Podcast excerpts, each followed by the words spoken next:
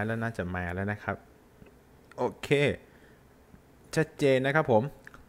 เอาละครับ ก่อนอื่นก็ต้องก่อนจะสวัสดีนะครับ ผมก็ต้องขอกราบประธานอภัยทุกท่านจริง ๆนะครับ ที่วันนี้ผมมาซะช้ามาก ๆ เลยนะฮะเพราะว่าพอดีอย่างนี้ครับท่านผู้ชมผู้ฟังพอดีผมติดธุระด่วนนะฮะแล้วผมไม่สามารถที่จะกลับมาไลฟ์ได้ทันนะฮะก็เลยแบบ ผมอันนี้โอเคความผิดผมเองครับ ผมต้องขออนุญาตด้วยละกันนะครับ เดี๋ยวเอาไว้คราวหน้ายังไงจะพยายามปรับปรุงให้ดีขึ้นละกันแต่ครั้งนี้ขอโทษจริง ๆนะครับนะให้อภัยกันนะครับ เอาละครับก็ขอสวัสดีนะครับ ท่านผู้ชมผู้ฟังทุกท่านนะครับ กลับมาพบกันอีกครั้งนะครับ ในค่ำคืนวันศุกร์เช่นนี้นะครับ วันนี้คาดว่าหลายๆ ท่านก็คงจะรถติดนะฮะ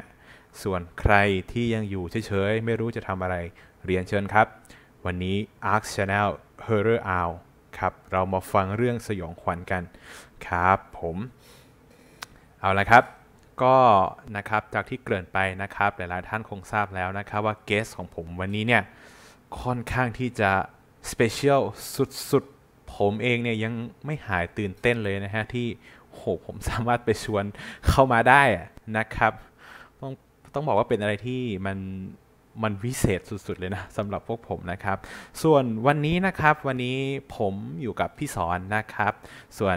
พี่คินวันนี้ติดภารกิจนะฮะไม่สามารถมาร่วมได้นะฮะแต่คาดว่าแกก็น่าจะอยู่แถวๆนี้แหละนะครับเดี๋ยวก็คงแวะเวียนเข้ามาไม่เป็นไรครับ อยู่กับผมกับพี่สอนแล้วก็แขกรับเชิญของเราก่อนนะครับ ส่วน topic วันนี้ครับ ผมต้องบอกอย่างนี้ว่า topic วันนี้พิเศษ เพราะผมจะปล่อยฟรีให้ guest ผมพอสมควร ส่วนใครมีอะไรจะคุยกับแกเนี่ย ก็ให้ลองทักทายกันเข้ามาได้นะครับผม และก่อนอื่นเลย ผมก็ต้องขอกล่าวสวัสดีนะครับ partner ผมอีกคนหนึ่งพี่สอนสวัสดีครับฮัลโหลครับ สวัสดีครับหมอมโอเคโหพี่บาวตูนสวัสดีครับ ครับ สวัสดีครับหมออุ้มสวัสดีครับน้องก่อน โอ้โห เสียงนี้ต้องบอกว่า เป็นเสียงที่ทุกคนเฝ้ารอมาด้านนาน นานสุดๆโอ้ยใช้ย้ำจากนี้ไม่ได้แสดงว่าไม่ใช่คอสยองขวัญใช่ไหมหมออุ้มโอ้ได้พี่ผมผมปรับdynamic ให้พี่ได้เสมอใช่นี่ผมบอกให้นะเอ่อสมต้องบอกว่านี่นะ ผมว่าสำหรับอ่าห้าห้า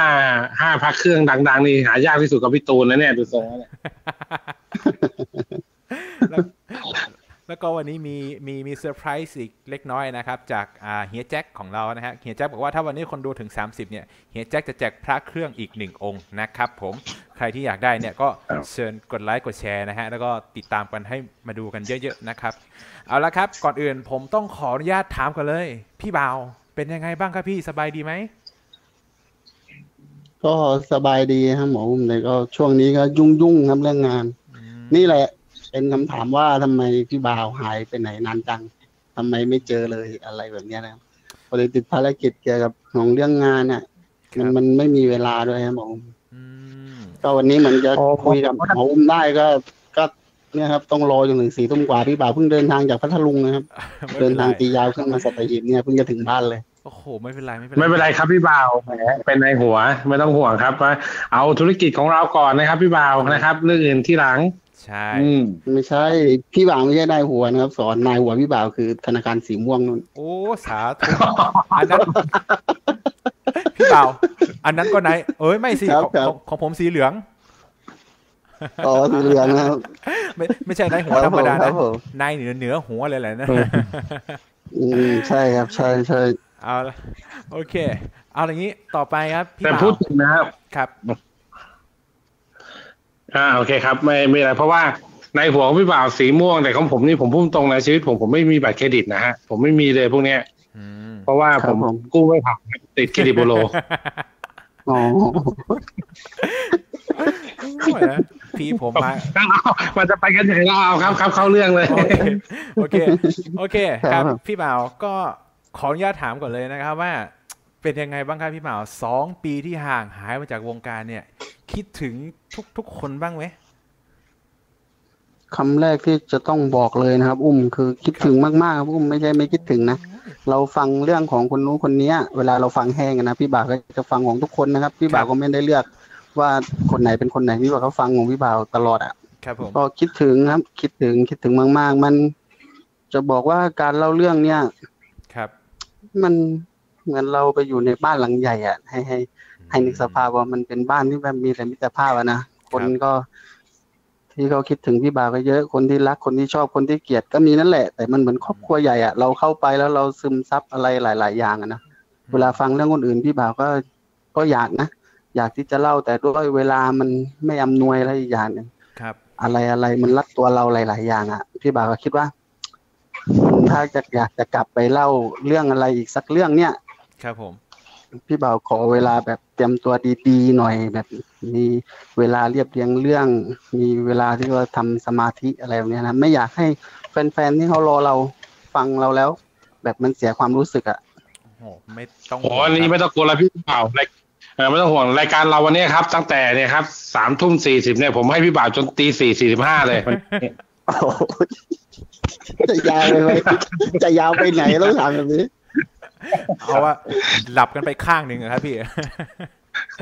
ครับผมก็ครับไม่ไม่คิดถึงคนรอพี่บ่าวคิดถึงคิดถึงครับ อืม คนรอพี่บ่าวตูนเยอะมาก คุณพี่บ่าวตูนใช่ไหมว่า ตอนนี้พี่บ่าวตูนติดแฮชแท็กในโซเชียลเลยนะเหรอพี่บ่าวไปไหนอะเออเขาแฮชแท็กกันเลยพี่บ่าวไปไหนพี่บ่าวไปไหนอะอืมเนี่ยจริงนี่ๆผมต้องว่าบอกว่า นี่รายการนี้ต้องชมอุ้มนะ อุ้มนี่เก่งมากอะตามหาพี่บ่าวเจออะ พี่บ่าโอ้วยอันนี้ผม train มัน Exclusive มากนะเด็กคนนี้ผม train เองอ๋อความดีของสอนนะครับใช่ใช่หยอกหยอกคือต้องบอกอย่างนี้ครับ กว่าผครัมบจะผมติดตามหาพี่บ่าวแล้วเนี่ย ผมต้องใช้ทุกทุกเส้นประสาทในร่างกายผมทุกความสามารถที่ผมมีเพื่อที่จะตามหาพี่บ่าวนะสุดยอดไปเลย วันผมจะเล่าให้ฟังอืมแล้วครับ ครับผม อ่าแล้วอุ้มเข้าถูกตัวด้วยนะพอดีนะไปเจอไปเจอน้องอิง น้องอิงเป็นคนเดียวจริง ๆ ตอนนี้นะครับสำหรับตอนนี้ที่ว่าสามารถติดต่อพี่บ่าวได้นะนะครับพี่บ่าวคือตอนเนี้ยแต้มบุญผมมาหมดไปละนะผมใช้กับการตามหาพี่บ่าวหมดไปละอ๋อต่อจากนี้คงจะมีแต่เรื่องสวยๆเข้ามาอ๋ออ๋อได้ครับได้ได้ได้เอาละครับ คืออย่างที่ต้องบอกอย่างนี้ต่อนะครับว่าอ่า แน่นอนครับ คือตอนเนี้ยทุกคนเนี่ยรอพี่บ่าว แล้วไม่เคยมีจะมีสักครั้งหนึ่งที่ทุกคนจะถอดใจที่จะรอพี่บ่าว ทุกวันเสาร์อาทิตย์เนี่ยที่ผมเข้าไปดูไลฟ์สดของทางรายการ The Ghost นะฮะ ทุกคนจะถามหาพี่บ่าวมันจะมาไหมพี่บ่าวจะอยู่ไหนผมก็เป็นหนึ่งในนั้นที่ถามใช่สิพี่บ่าวไปไหนนะอะไรอย่างเงี้ยฮะแล้ววันนั้นนะครับพี่บ่าวผมจะเล่าให้ฟังวันที่พี่บ่าวทักผมมานะวันนั้นผมประชุมอยู่ ผมประชุมอยู่ปุ๊บพี่บ่าวทักมาครับผมแบบ อ่าคุณอุ้มตามหาพี่บ่าวเหรอครับวันนั้นผมบอกพับพักประชุม15นาทีแล้วผมก็ออกมาโทรหาพี่บ่าวอืมครับผมโอเค แต่ขอบคุณมาก เอาละพี่บ่าวเราคุยกันพอหอมปากครับองคอแล้วเนี่ย เอานี่ดีกว่า คือวันเนี้ยครับครับ topic ของเราเนี่ย เราจะมาแชร์ในเรื่องสยองขวัญ แต่เนื่องจากวันนี้ guest ผมพิเศษ ผมจะให้ topic พิเศษก็คือว่า topic ของผมเนี่ย คือเราจะมาคุยกันในทุกเรื่องสยองขวัญ เรื่องสยองขวัญในที่เนี้ยไม่จำเป็นต้องเป็นเรื่องผีนะครับพี่บ่าวเป็นเรื่องน่ากลัว เช่นครับผมเฮ้ย ไปเจอเรื่องฆาตกรรม ไปเจอเรื่องลี้ลับที่มันหาคำตอบไม่ได้ เฮ้ย แต่มันฟังแล้วมันมันสยองขวัญเนี่ยอะไรอย่างเงี้ยครับ พี่เบาได้หมดเลยสำหรับครับโดยส่วนตัวขอครังบพี่บ่าวครับก่อนอะอันนี้ขอขออนุญาตเนี่ยอ่าพี่บ่าวที่ที่วันนี้เราไม่มีท็อปิกอะคืออยาก เรายกรายการให้พี่บ่าวเลย เพราะว่าหนึ่งผมเนี่ยเป็นแฟนมันธุ์แท้พี่บ่าวนะครับ พี่บ่าวตูนไปเล่าในเรื่องในรายการเนี่ยสิบแปดเรื่อง พี่บ่าวรู้ไหมว่าสิบแปดเรื่องที่พี่บ่าวเล่าอะ คนดูกี่ล้านวิว อืม ให้พี่คำนวณคร่าวๆนะครับพี่ว่าประมาณสิบสามล้านอะโอ้สิบเจ็ดพี่อ๋อสิบเจ็เจ็ดดเจ็ดล้านวิวโอ้โห ครับแล้วก็แชร์แต่ละเรื่องแชร์สามพันครั้งพี่พี่บ่าว ซึ่งอันนี้มันเป็นกระแสมากเลยรู้สึกว่ามันเป็นสิ่งที่แบบโหแบบเฮ้ยมันมันเป็นมันเป็นปรากฏการณ์อะนะพี่บ่าวนะครับ ซึ่งครับในตัวหนึ่งผมพี่บ่าวเลยแล้วผมแทนเป็นแท้พี่ ซึ่งผมครับแบบว่าเป็นตัวพี่มากเลยจริงๆพี่บ่าวเดี๋ยวถ้าวันไหนผมมีโอกาสเจอพี่บ่าวพี่บ่าวเซ็นกลางหลังให้ผมหน่อยได้ไหมโอ้โหขนาดนั้นเลยกลางคก็รับมองผมผมผมไม่ค่อยมีเลการยครับโอ้โห มีกล้ามีกล้ามีกล้าเดี๋ยวเดี๋ยวเดี๋ยวเอาไว้ถ่ายรูปคู่กันดีกว่านะได้ได้อะโอเคครับอุ้มดำเนินการต่อครับอุ้มโอเค ขอบคุณพี่สอนนะครับ ก็ทักทายกันพอหอมปากหอมคอ เอาละพี่บ่าว ผมขออนุญาตถามพี่บ่าวแล้วกันครับว่าผมสำหรับพี่บ่าวเนี่ย ถ้าพูดถึงคำว่าเรื่องสยองขวัญเนี่ย พี่บ่าวคิดถึงเรื่องอะไรบ้างครับพี่ เรื่องสยองขวัญของพี่บ่าวก็ พี่บ่าวมีอยู่สองช้อยนะ ครับผม อย่างแรกคือถ้าสยองขวัญนี่อย่างแรกก็คือต้องเกี่ยวกับความตายอืมอย่างครับที่สองก็คือเรื่องเกี่ยวกับพวกพิธีกรรมอะไรประมาณเนี้ยนะครับอืมอืเคสมที่พี่บ่าวมีมีสองช้อยครับ กรณีคล้ายๆกับพี่สอนเลยคราวตอนที่ผมสัมภาษณ์พี่สอนครั้งแรกพี่สอนก็บอกว่าสำหรับพี่สอนเนี่ยเรื่องเรื่องสยองขวัญอะ คือแกจะไปพูดถึงเรื่องพิธีกรรมอะไรอย่างเงี้ยฮะ ที่แบบเฮ้ยมันอ่าใช่ครับใช่ใช่มันเหนือธรรมชาติอะไรอย่างเงี้ยเนาะพี่เนาะ อะใช่ครับใช่ครับใช่ครับ อย่างอย่างเงี้ยส่วนตัวพี่บ่าวอะพี่บ่าวเคยเจอพิธีกรรมไหนไหมที่แบบเฮ้ยพี่บ่าวเจออ่านแต่จะไม่ต้องเจอก็ได้คนเขาเล่าให้ฟังอย่างเงี้ย แต่พอพูดถึงพิธีกรรมอย่างนี้แล้วพี่บ่าวรู้สึกว่าเฮ้ยมันมันน่ากลัวจังเลยอะ อืมอืมอืมอืมน่าสนใจ อืมจำแล้วพิธีกรรมนะว่าให้น่ากลัวมันก็ต้องเกี่ยวกับความตายอะนะครับ อุ้มพี่ว่าครับแล้วพี่บ่าวอะดีอย่างหนึ่งว่าเออพี่บ่าวเคยกอบพิธีกรรมมาพี่บ่าวเคยเป็นสับเปลือไงอ่าใช่ อืมเออเออเออแล้วพิธีกรรมที่เกี่ยวกับความตายที่ว่าโบราณโบราณก็สอนมาเหมือน ลุงหมื่นสอนพี่บ่าวมาก็บางอย่างก็น่ากลัวนะครับผมพี่บ่าวจะยกตัวอย่างง่ายๆแบบนี้กันมีอยู่เคสหนึ่งครับ สมัยนั้นพี่บ่าวเป็นสับเปลืออยู่ที่บ้านนี่แหละเหมันที่พี่บ่าวบอกว่าพี่บ่าวเผาศพคนไปสี่สิบกว่าศพอะนะครับ อืมแล้วมันมีอยู่ครั้งหนึ่งอะพี่บ่าวจำเป็นต้องเผาศพคนที่เขาตายทั้งกลมมาอุ้ม อืม อืม แล้วความเชื่อของพิธีกรรมของการทำศพของคนที่ตายทั้งกลมเนี่ยครับแต่ละภาคเนี่ยก็จะแบ่งปีกย่อยไปอีกนะครับ อุ้ม ใช่ อันนี้ใช่ผมใช่เคยได้ใช่ยินแต่ละนะภาคนี่เขาจะ ใช่ครับ แต่ละภาคนี่เขาจะดำดำเนินการไม่เหมือนกันครับ แต่ว่าทางภาคใต้ทางพี่บ่าวเนี่ย แล้วอีกอย่างหนึ่งที่มันน่ากลัวสำหรับพี่บ่าวที่พี่บ่าวคิดว่ามันน่ากลัว คือตอนที่พี่บ่าวอยู่กับลุงหมื่นอะลุงหมื่นก็ไม่เคยเผาศพที่ว่าตายทั้งกลมนะอุ้มอืมแล้วแกก็ไม่ได้เคยสอนอะไรที่เกี่ยวกับว่าการพิธีกรรมทำศพคนที่เขาตายทั้งกลมให้พี่บ่าวเลยอะอืมก็คือเหมืแล้อวนเหมืกัอบนว่ากับว่าเหมือน ครับ ก็คือเหมือนกับครับว่าผมพี่บ่าวเนี่ย อ่าไม่ อาจารย์ยังไม่ทันสอนวิชานี้ให้เลย แต่พี่พี่บ่าวเนี่ยต้องไปต้องไปเปิดคอร์สนี้ด้วยตัวเองละใช่ประมาณนั้นครับผมครับอืมแล้วมันเหมือนกับว่าเหมือนนักมวยที่เขานวดมันพันมือแล้วอะคือยังไงก็ต้องชกอะคือไม่คือไม่ชกไม่ได้อะครับ แล้วเราก็แบบความที่เรายังเป็นเด็กนะครับ สมัยนั้น ครับ ไอเราก็วิชาก็ไม่ได้แก่กล้าอะไรก็งูปลาปลาเหมือนกัน เราครัก็บคิดแบบเนี้ยนะ ถ้าเราทำแล้วมันจะมีอะไรเกิดกับเราหรือเปล่า มันจะเป็นอาเพศเป็นอักปรีอะไรนะไออันนี้ขอขอโทษทีต้องจำหยาบนิดนึงโอเคไม่เพเป็ราะนไรเพราะมันเป็นเหมือนพี่จริงๆครับผม คือทำไปแล้วมันจะเป็นอัปมงคลต่อตัวเราหรือเปล่านะครับ ตอนนั้นครับอืมพี่บ่าวก็คิดไปในทางแบบนี้นะครับ แล้วจำเป็นว่าจะต้องทำแล้วตอนที่พิธีกรรมก็พี่พี่บ่าวก็ทำเหมือนปกตินะครับ แต่พี่บ่าวเคยได้ยินว่า ทางภาคกลางอ่าพิธีกรรมการทำศพของคนที่ตายทั้งกลมเนี่ยเขาต้องผ่าลูกออกก่อนนะหมออุ้มอืมครับ อันอันนี้อันนี้ผมผมเคยได้ยินเหมือนกัน ใช่ใช่ใช่พี่บ่าวเคยได้ยินหลายเคสนะเขาจะบอกว่าต้องแยกลูกกับแม่ออกอ่าครับ เหมือนแต่กับของพี่บ่าวเนี่ย ก็คือว่าครับผมครับ คือเหมือนกับผมเคย อันนี้ผมเคยเห็นในหนังแล้วกันคือเหมือนกับว่าเขาต้องเอาลูกกับแม่เนี่ยแยกกันฝังแยกกันเผาอย่างนี้ถูกไหมครับพี่เบา อ่า ใช่ครับ ใช่เขาบอกว่า อันนี้พิธีกรรมทางภาคกลางนะเขาบอกว่าถ้าแม่กับลูกเผาด้วยกันเนี่ยเขาจะเฮี้ยนอะไรแบบเนี้ยมคือต้องแยกลูกนี่ฝังแล้วก็แม่นี่เผา ครับ แต่พี่ที่พี่บ่าวต้องทำตอนนั้นก็คือว่าไม่ไม่ได้แยกนะครับหมออุ้มครับ และอีกอย่างหนึ่งศพศพเนี้ยบังเอิญบังเอิญว่าเป็นศพของผู้ยากไร้อะเอาถ้าถ้าพูดจริง ๆ คือเขาเป็นคนต่างถิ่นแล้วมาทำงานโรงงานที่บ้านพี่บ่าวอืมแล้วครับเกิดเสีย อืมแล้วเขาจมน้ำเสียนะครับครับก็ผมคือว่าสวดแค่คืนเดียวแล้วก็เผาเลยแบบเนี้ยนะครับ อืมอะเดี๋ยวพี่บ่าวจริงๆกับพี่บ่าวอันคืนเดียวแล้วเผาเลยอะครับ คืนเดียวแล้วก็เผาเลยครับอืมเพราะว่าถ้าเป็นประเพณีของผมอะถ้าถ้าถ้าเป็นภาคกลางนะอะอย่างผมขอเสริมนิดนึงก็คือพี่บ่าวถูกต้องเขาจะผ่าลูกกับแม่ออกกันนะครับใช่ถ้าเขาจะแยกกัน แยกกันเผาใช่ แต่ของผมว่าถ้ายังไงก็วันเดียวสวดแล้วเผาไม่ค่อยมีนะต้องเป็นสามวัน แต่อันนี้ไม่มั่นใจนะต่อเลยครับพี่วาต่อเลยครับอืมมันต้องทำความเข้าใจแบบนี้นะครับ สอนคือสมัยก่อนเนี่ย วัดของพี่บ่าวที่พี่บ่าวอยู่พระอาจารย์เนี่ยคือเขาจะมีกองครับครับทุนศพไม่มีญาติครับสอน คืออาจารย์อือฮึท่านมีเมตตาอนุโมทนาให้คือศพผู้ยากไร้ศพไม่มีญาติอะไรแบบเนี้ยพามาที่วัดมีโรงให้มีพระสวดให้มีเตาเผาให้ โดยที่ว่าไม่ได้คิดค่าใช้จ่ายใดๆทั้งสิ้นเลยนะครับ อืมครับ ก็คือว่าอืมเหมือนกับว่าทำถ้าพูดภาษาชาวบ้านก็คือทำตามมีตามเกิด แต่เราก็ไม่ได้ว่าทำชนิดที่ว่าโหลอยโทษเกินไป ก็มีพระสวดให้อย่างน้อยๆก็ได้ฟังพระสวดนะอะไรประมาณอืนี้มก็คือคว่ารับครับเอาทางเอาที่มันสะดวกวัดด้วย แล้วก็สะดวกกับญาติของผู้เสียชีวิตด้วยแบบนี้ครับ ครับผมคือส่วนมากก็ก็จะถามนั่นแหละ ว่าจะไว้สัก กี่วันอะไรยังไง แต่ส่วนมากจะไม่เกินสามวันครับ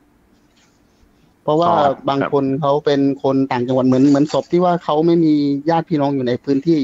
ที่ว่าวัดพี่บ่าวอยู่เนี่ยนะคือบางคนครับเขาก็จะบอกเลยว่าก็ไม่ได้มีญาติตรงไหน เผายังไงก็ได้ คือให้สะดวกวัดด้วยอะไรประมาณนี้นะครับ ครับได้แล้วครับพี่ต่อเลยครับต่อเลยครับครับผม ครับก็ ปรากฏว่าศพของพี่ผู้หญิงคนนี้ก็คือว่าสวดไว้แค่คืนเดียว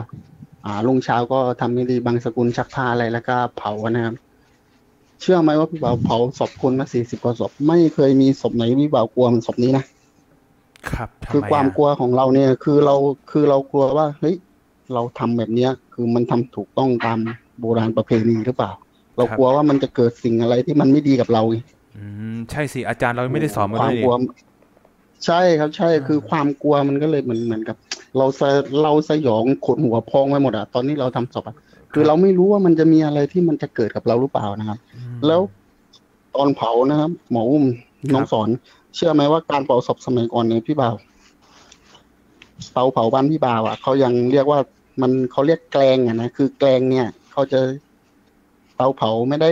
ใช่เหมือนเตาเผาแบบสมัยนี้ที่เผาไฟฟ้าเผาน้ำมันอะไรแบบนี้ของพี่บ่าวต้องใส่ถ่านอะอืม เจอแล้วก่อนไหมที่ว่าเอ่อจะเรียกเชิญตะกอนสักทีเดียวก็ไม่ใช่ครับสอน มันก็เป็นเมนแบบธรรมดาทุกวันที่เราเห็นนี่แหละ แต่ว่าเมนของวัดพี่บ่าวในสมัยนั้นก็คือว่า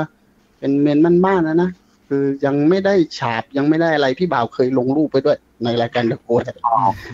ครับครับเมนเนี่ยอยู่เรียบติดกับดินเลยแล้วเป็นเมนที่แบบฉาบก็ไม่ได้ฉาบมีปล่องบนปล่องก็ไม่ได้มีเอ่อ ลายไทยวิจิตรงดงามอะไร แล้วเมนก็โอ้โหแบบอยู่กลางป่าแล้วน่ากลัวน่ากลัวคือลูกทุ่งลูกทุ่งเลยนะ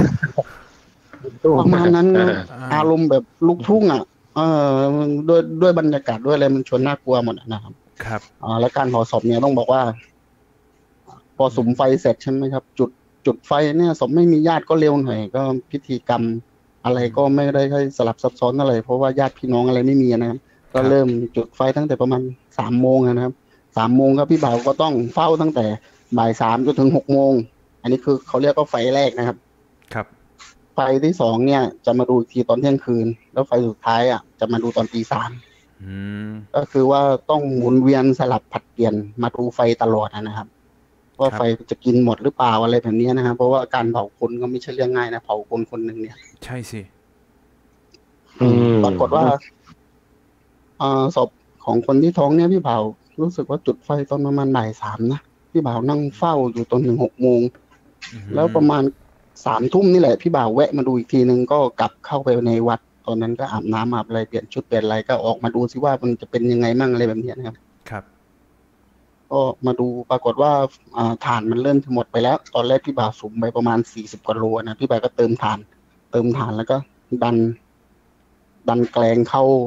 เข้าไปในเมนนะ ครับพี่บ่าวพลิกล่างของเขาอะนะครับ คือมันจะมีคล้ายๆซ่อมอะเสียบล่างแล้วก็พลิก พี่บ่าวพลิกเขาอะพลิกตอนแรกเขานอนหงายนะ ให้สภาพ ครับ ให้อุ้มกับสอนนึกว่าเขานอนหงาย แล้วพี่บ่าวจับเขานอนคว่ำอะอืมอืมอืมครับแล้วครับ แล้วแล้วเผาค่อนค่อนค่อนข้างจะเผายากเลยนะศพของของพี่คนเนี้ยอืมพอจับคว่ำปั๊บพี่บ่าวรอประมาณสิบห้านาที อุ้มกับสอนรู้ไหมว่ามันเกิดอะไรขึ้น อะไรครับพี่คือคนท้องเนี่ยต้องบอกก่อน ว่าผู้หญิงคนนี้ท้องเนี่ยเขาท้องอยู่ได้ประมาณเจ็ดเดือนนะนะโอ้โตแล้วนะรู้สึกว่าประมาณนี้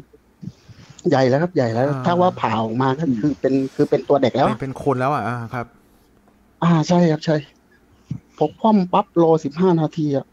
เหมือนในเตามันระเบิดอะ อุ้มสอน มันดังอืมป้องเหมือนกับว่า ได้ยินเสียงเหมือนกับว่า อืมเหมือนได้ยินเสียงเหมือนกับว่าลูกโป่งแตกอะครับ ท้องเขาระเบิดออกครับโอ้ยท้อง แม่เจ้าอุ้ยครับ ก็ก็เหมือนกับว่ามันแบบท้องคนน่ะนะครับ หมออุ้มใช่ใช่หรือเปล่าพี่บ่าวเข้าใจถูกหรือเปล่าไม่รู้นะครับ คือท้องคนเนี่ยมันเหมือนกับว่ามีอะไรอยู่ข้างในพอโดนความร้อนไปเยอะๆคือมัน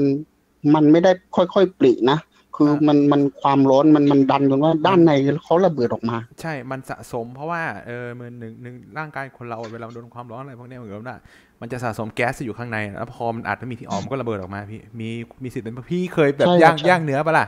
เวลาเราย่างเนื้อแบบย่างไปอ่าย่างมาอ่าอ่ามันใช่จะแตกใช่โป๊ะใช่โป๊ะใช่โป๊ะอย่างนั้นนะพี่หลักการเดียวกันคล้ายๆกันใช่ครับใช่ครับหมออุ้มอารมณ์ประมาณนั้นเลยอะครับพอดองปุ้งพี่บ่าวก็ตกใจนะพี่บ่าวก็เปิดช่องไฟดูนะครับ ที่มันเป็นเป็นช่องไฟที่สำหรับเราใช้ อ่าใช้ไม้เขี่ยถ่านอะไรแบบเนี้ยฮะให้ทุกคนน่าจะเข้าใจนะว่ามันเป็นช่องสี่เหลี่ยม มันจะมีช่องสี่เหลี่ยมเขาเรียกว่าสี่เหลี่ยมตาแมวแล้วก็สี่เหลี่ยมช่องไฟอะนะครับเป็นครับเป็นช่องไฟกลางๆอะพี่บ่าวเปิดดู เชื่อไหมว่า จะไปพูดยังไงดีครับคือพอระเบิดปุ๊บอะเหมือนกับว่าไส้เขามั่งอะไรมั่งที่ว่าเป็นเครื่องภายในเขาอะกระชูดออกติดข้างๆอะคือติดข้างโอ้ๆช่องที่ใส่ศพอะนะครับให้นึกสภาพดูแล้วก็ อืม เพราะว่ากระฉูดไปฝั่งนู้นฝั่งนี้มั่งแล้วไฟมันมันมันมันติดอยู่ด้วย อะโอ้ให้นึกสภาพว่าชิ้นเนื้อเขากระเด็นออกไปแล้วก็ไฟก็ยังติดอยู่อะไรแบบนี้ เป็นวอลเปเปอร์เลยนะ เออ ประมาณนั้นนะผมโอ้นี่แหละพี่บ่าเลยบอกว่าโอ้โหสยองอันนี้คือสาเหตุแต่ที่ว่าพี่บ่าวไม่กินไส้ย่างเลยใช่ไหมครับอ่าเออ พี่บ่าก็เนอะ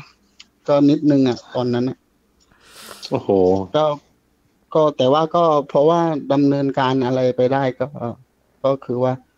ก็หลังจากที่เผาศพแกแล้วก็ไม่ได้มีอะไรเกิดขึ้นนะพี่บ่าวคิดว่าเฮ้ยมันน่าจะเกิดอะไรกับพี่บ่าวมั่งแต่ แต่เดชะบุญนะด้วย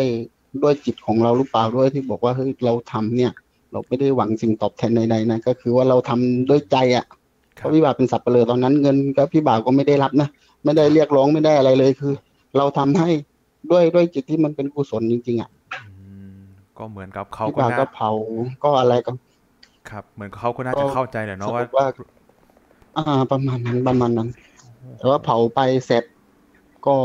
ไม่ได้มีอะไรเกิดขึ้นกับพี่บ่าวนะ แต่ก็พิธีกรรมอะไรพี่บ่าวไม่ลงรายละเอียดดีกว่าเพราะเพราะว่ามันจะเยอะเอาโอเคแต่คือว่า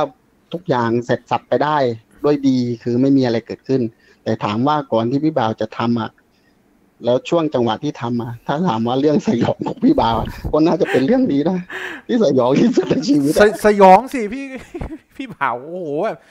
โอ้คือเนี่ยเนี่ยคืออีกเนี่ยครับ คืออีกหนึ่งนิยามของคำว่าเรื่องสยองคือถามว่ามีผีไหมไม่มีนะ แต่ว่าเฮ้ยด้วยไม่มีภาพไม่มีด้วยบรรยากาศด้วยอารมณ์อะไรนะตอนนั้นนะครับ ท่านผู้ฟังคุยมันอืมมัน ผมไม่รู้จะใช้คำไหนอะมันมันมัน โหมันมันช็อกอะ เอออืมถ้าพี่บ่าวคิดว่าถ้าว่าพี่บ่าวทำเป็นครั้งแรกหรือครั้งที่สองนะครับตอนที่ลุงหมื่นเสียชีวิตไปใหม่ๆแล้วพี่บ่าวไปเทคโอเวอร์กันเป็นสับปะเลอมานะพี่บ่าวถ้าพี่บ่าวคิดว่า ถ้าเป็นศพแรกหรือศพที่สองที่พี่บ่าวไปทำนะจุดๆเนี้ยถ้าว่าระเบิดปั้งขึ้นมาเป็นแบบนี้พี่บ่าวสติหลุดเลยนะพี่บ่าวทำอะไรไม่ถูกเลยนะโอ้โหเป็นผมผมคงน็อกอยู่ตรงนั้นแหละครับพี่เบา เออแต่แต่แต่นี่เราก็พอมีประสบการณ์อยู่มั่งเล็กๆน้อยๆเราก็พยายามทำใจแข็งก็คิดว่าเอ้ยคงจะเป็นหลักวิทยาศาสตร์คงเป็นอะไรแบบนี้ความร้อนความอะไรครับแต่แต่ถ้าเป็นผมนะครับวันนั้นนะ บ้านผมอิ่มแน่เลย มีอะไรกินกันแน่เลยทำไมโอ้โหกระไส้กันในขนาดนั้นนะผมเป็นคนชอบกินไส้อ่อนด้วย ผมจะไม่กินกันเรื่องนี้นะพี่บ่าว เฮ้ยแต่ แต่มันแบบนี้นะสอนตอนที่ว่าชะโงกคอดูอะน้อง มันก็ไม่ได้เห็นเป็นว่ามันเป็นตับก็คือตับไส้ก็คือไส้อะไรแบบนี้นะมันก็เหมือนกับว่ามันเป็นอะไรแบบแผลๆไปแตะอยู่ตรงตรงวบเป็นเหมือนวอลเปเปอร์แล้วมันก็ติดไฟของมันอะครับอ๋อครับอืมครับด้วยอารมณ์ที่เราเห็นนะมันมันมันมันที่บ่าวว่ามันสยองอะถ้าถามว่าเออน่ากลัวไหมก็ไม่สยองสิกับน่ากลัวแต่มันดูแล้วสยองอะ อืมสยองครับสยองเอาละครับ พี่บ่าวอืมใช่ครับ เรื่องแรกอืมนั้นแล้วนี่แหละสิ่งที่รอคอยอะ นี่แหละบุรุษที่ผมรอคอยพี่บ่าวเอาเอาละครับ เดี๋ยวผมขออนุญาตพักอ่านคอมเมนต์กันสักเล็กน้อยแล้วกันนะครับอ่าผมขออนุญาตเริ่มที่อ่าคุณคุณแก๊ปแล้วกันนะฮะแอดแก๊ปของพวกเรานี่เองนะครับ สวัสดีครับแอดแล้วก็มีอ่าคุณนิกนะครับ บอกว่าสวัสดี Arc Channel สวัสดีเช่นกันครับผม SVD Live อ่าน่าจะพี่ดานะครับ 48 คนแล้วขอบคุณมากครับพี่ดา แล้วก็คุณก๊อฟนะฮะเข้ามาเหมือนเดิมบอก 50 คนเปล่า โอเค วันนี้ถึงฮะทะลุไป 56 แล้วนะครับ ประวัติศาสตร์ช่องผมเลยนะครับเนี่ยพี่บ่าวรู้ไหมอันนี้สงอันนี้สงพี่บ่าวเลยเนี่ยนะครับ แล้วก็ครับคุณแก๊ปบอกว่าสวัสดีทีมงาน ARK นะครับ สวัสดีแอดเช่นกันนะครับ ผมขอบคุณที่เข้ามาแล้วฟังกันนะครับ คุณ AS AS มันหรือว่า is is อะสวัสดีทุกท่าน สวัสดีครับผมแล้วก็มีคุณแก๊ปบอกว่าชื่อบางแก๊ปจริงๆครับ แต่ไม่ได้อ๋อโอเคก็เขาเขาคุยกันแล้วนะ เอาละครับ แล้วก็มีคุณสราวุธบอกว่าแอดมินมีกี่คนครับ 55 แอดมิน ถ้าตอนนี้ของผมมีแอดมินอยู่ 2 คนนะฮะอ่าโอเคคร่าวๆประมาณนี้ก่อนแล้วกัน ผ่านไปหนึ่งเรื่องนะครับสำหรับเรื่องสยองขวัญของพี่บ่าวโอ้โหต้องคือต้องบอกอย่างเงี้ยท่านผู้ชมผู้ฟังคือพี่บ่าวเนี่ยแก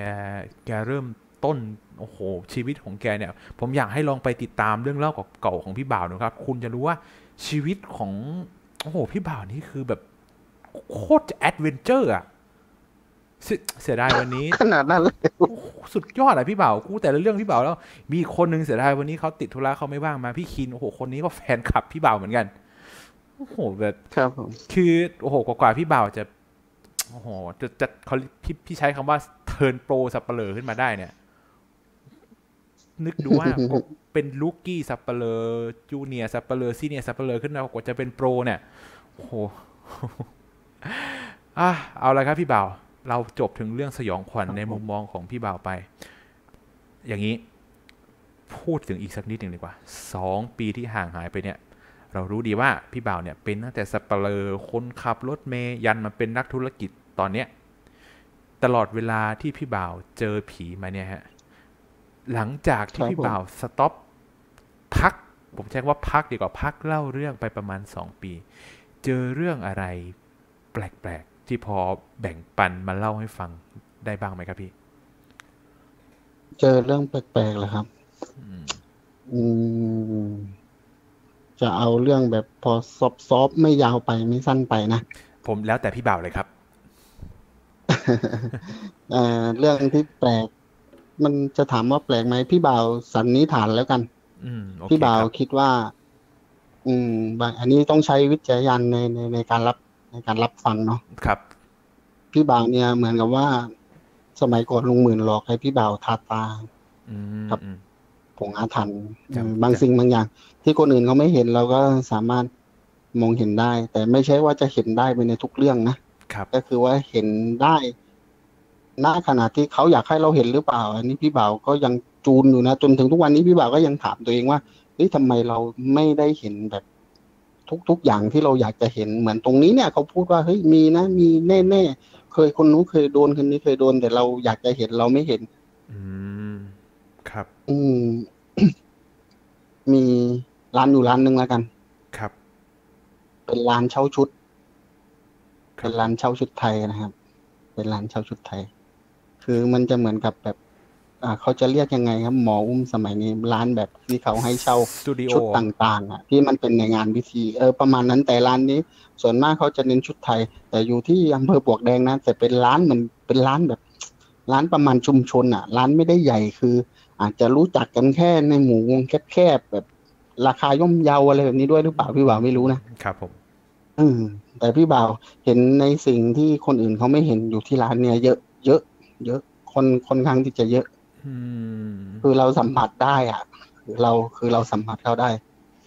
แล้วพี่บ่าวปลวกแดง อันนี้ความรู้สึกปนะลวกแดงที่ไหนครับพี่เปล่าระยองครับระยองอ๋อระยองอ๋ออ๋ออ๋อไม่ได้โอเคครับ ครับผม อันนี้ในความรู้สึกของพี่บ่าวนะพี่บ่าวคิดว่า ร้านที่เขาให้เช่าชุดเนี่ย ครับเขาต้องมีอะไรที่แปลกกว่าร้านอื่นแน่อืมๆพี่บ่าวสันนิษฐานว่าเฮ้ยเป็นไปได้หรือเปล่าที่เราเห็นเนี่ย บางเอาเป็นว่าพี่บ่าวไม่ลงรายละเอียดดีเทลเยอะนะว่าพี่บ่าวเห็นอะไรมั่งพี่บ่าวรู้รู้สึกยังไงมั่งแต่พี่บ่าวสันนิษฐานว่าร้านเนี้ย น่าจะเป็นไปได้ไหมพี่บ่าวคิดในใจของพี่บ่าวเองว่า ชุดไทยที่เขาเอามาให้เช่าเนี่ย ชุดนู้นชุดนี้ที่เขามาทำให้เช่าเนี่ยเฮ้ยเขาไม่ได้ซื้อมาหรือเปล่าเขาไปเอามาตามที่ต่างๆหรือเปล่าแล้วแล้วแล้วมาเม็ดเอาอะมาเม็ดทำชุดแล้วก็เช่าในราคาถูกๆอะ โอ้ยอืมเก็ตแล้วยังเก็ตแล้วยังดีๆคนเก็ตแล้วลุยังกโอ้เกตละเกตละพี่เกตละเกตละเก็ตแล้วเก็ตแล้วใช่ไหมเก็ตละเก็ตละออเออเออเออโอ้โหแบบเนี่ยเนี่ยเนี่ย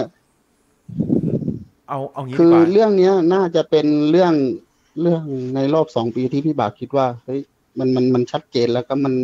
มันมันเริ่มหนักแล้วนะบ้านหลังเนี้ยเริ่มจะหนักแล้วถ้าเขาไม่เลิกพฤติกรรมแบบเนี้ยพี่บ่าวเคยพูดกับเคยพูดกับแฟนพี่บ่าวว่าเราจะเข้าไปถาม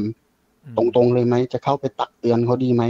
พอดีแฟนพี่บ่าวเขาห้ามไว้นะครับเขาเขาบอกว่าอย่าไปยุ่งเลยอืมอืมคือถึงถามเขาเขาจะกล้าบอกเราเหรออะไรแบบเนี้ยนะครับ แล้วครับกลัวว่าจะมีปัญหากัน ครับผม แต่พี่บ่าวคิดว่า สิ่งที่พี่บ่าวคิดไม่น่าจะผิดอะคือชุดพวกเนี้ยน่าจะไม่ได้มาในทางที่ดีแน่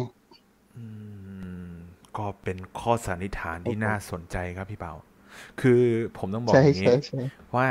เอ้ยลองลองนึกภาพดูนะ สมมุติว่าอ่าผมผมจะไม่พูดถึงเรื่องชุดละกัน ผมจะไม่พูดถึงร้านเขา ผมจะไม่พูดถึงใครอะไรทั้งนั้น ผมไม่เกี่ยว แล้วโอเค ร้านที่ว่าเนี่ย มันอาจจะอยู่ที่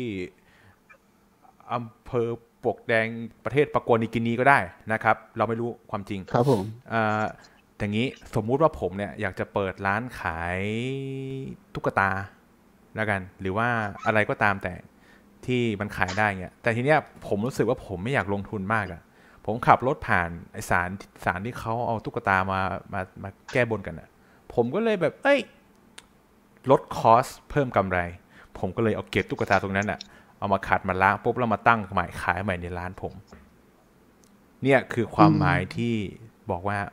มันไม่น่าจะได้มาในทางที่ดีสักเท่าไหร่ อันนี้ผมยกตัวอย่าง ใช่ใช่ใช่ผมยกตัวอย่างในไอเดียผมนะ ผมไม่ได้หมายถึงใครนะครับ โอ้โห เนี่ยพี่บ่าวพอที่แรกอะ่ะ ผมคิดไปอย่างนี้ว่า เออเขาน่าจะแบบเลี้ยงอะไรไว้ในร้านเขาหรือเปล่านะหรือว่า เอ๊ะทำเลเขาเคยเป็นอะไรหรือเปล่านะผมก็คิดไปในเวนี้ แต่พอพี่บ่าวบอกว่าชุดเขาไม่น่าจะได้มาโดยวิธีปกติโอ้โหคนผมลุกเลย โอ้พี่บ่าวคิดว่าต้องใช่แน่ๆมุมจากที่พี่บ่าวสัมผัสอะนะในที่พี่บ่าวสัมผัสได้อะครับครับแล้วก็สมัยนี้ให้ถ้าเราคิดในทางที่ว่าทั่วไปทั่วไปสมัยนี้เยอะด้วย คือครับไปตรงไหนก็เห็นนะสมัยเนี้ย แล้วถ้าว่ามีคนเกิดปิ๊งไอเดียนี้ขึ้นมาเฮ้ยไม่ต้องลงทุนอะอืมคือกูไปเอามาจากตรงนั้นสักสองตรงนี้สักสี่ตรงนู้นสักห้าเอามาเม็ดเม็ดเม็ดเม็ดเม็ดกันเป็นชุดหนึ่ง ให้เขาเช่าในราคาถูกๆ โดยที่ไม่ต้องลงทุนอะไรเลยโอ้โหผมไม่แน่ใจว่าพี่บ่าวเคยฟังเรื่องอันนี้ของผมหรือเปล่าเรื่องอาของฝาก ถ้าโอเคพี่บ่าวผมอะคือผมมีเพื่อนนะ มันอ่ามาจากญี่ปุ่นเนี่ยแหละ แล้วมาเที่ยวไทย แล้วทีเนี้ยอยากจะซื้อของกลับไปฝากเพื่อนที่ญี่ปุ่น คนที่ญี่ปุ่น แล้วทีเนี้ยก็เดินหาซื้อแล้วเออญไปเจอร้านร้านสังกพันธ์นะพี่ แล้วไปเจอตุ๊กตานางรำอะไอ้ที่เขาอ่าเอาเอาไว้บนศาลอะไรอย่างเงี้ยนะแต่ว่ามันยังห่อซีลห่ออะไรออืยู่มนะอืมอืมอืมอืมเขาก็ครับเลผยมครับผมเขาก็เลยไปหยิบไอ้ตุ๊กตาเนี่ยไปซื้อมา แต่ทีเนี้ยแกเขาซื้อได้ประมาณสะสะสี่ห้าตัวนี่แหละมั้งแต่เพื่อนอะ มีอยู่ประมาณเจ็ดแปดคนขาดอีกสองตัวอืมสามกี่ตัวอืมผมครับผมครับจำตัวเลขไม่ได้ และแต่สุดท้ายอะพอกลับไปถึงญี่ปุ่นอะปรากฏว่า เอ้าได้ตุ๊กตาไปฝากเพื่อนครบ แต่ทีเนี้ยพออ มีคืนหนึ่งอะตื่นมากลางคืนล่ะแล้วเห็นนางรำอะไปรำอยู่ตรงไอ้เนี่ย ไอ้ระเบียงอะจนมันต้องโทรตามผมครับว่าถ้าเจอผีไทยทำไง วันนั้นพี่ผมอีกครับวันหนึ่งอีกวันต่อมาผมต้องบินไปญี่ปุ่นเพื่อที่จะไปเอาตุ๊กตากลับมา มันบอกว่าไอ้ตุ๊กตาเนี่ยมันไปเห็นมันตกอยู่ข้างทาง แถวแถวๆต้นไม้ มันนึกว่าเขาเอาไปทิ้งอืมอืมเออเนี่ย แต่อันนั้นชาวต่างชาติอะด้วยความที่เขาไม่รู้อะนะพี่นะครับครับเออ โอ้โหเนี่ยขนาดเรื่องที่ซับซอฟๆนะเนี่ย สุดยอด เนี่ย The Ghost Idol แห่งปากพนังนะ He's back ฮะ Return of the King ผมบอกเลยคำนี้โอ้เอาพี่สอนนะครับ พี่สอนพอมีมีเรื่องอะไรแนวนี้แบบที่คล้ายๆ กันนี้บ้างไหมอืมอืมอืมอยากฟังเรื่องของสอนบ้างอะ ของของผมมีก็จะเป็นคล้ายๆกันนะครับ เป็นร้านขายสังฆทานนะครับ ก็จะนะครับ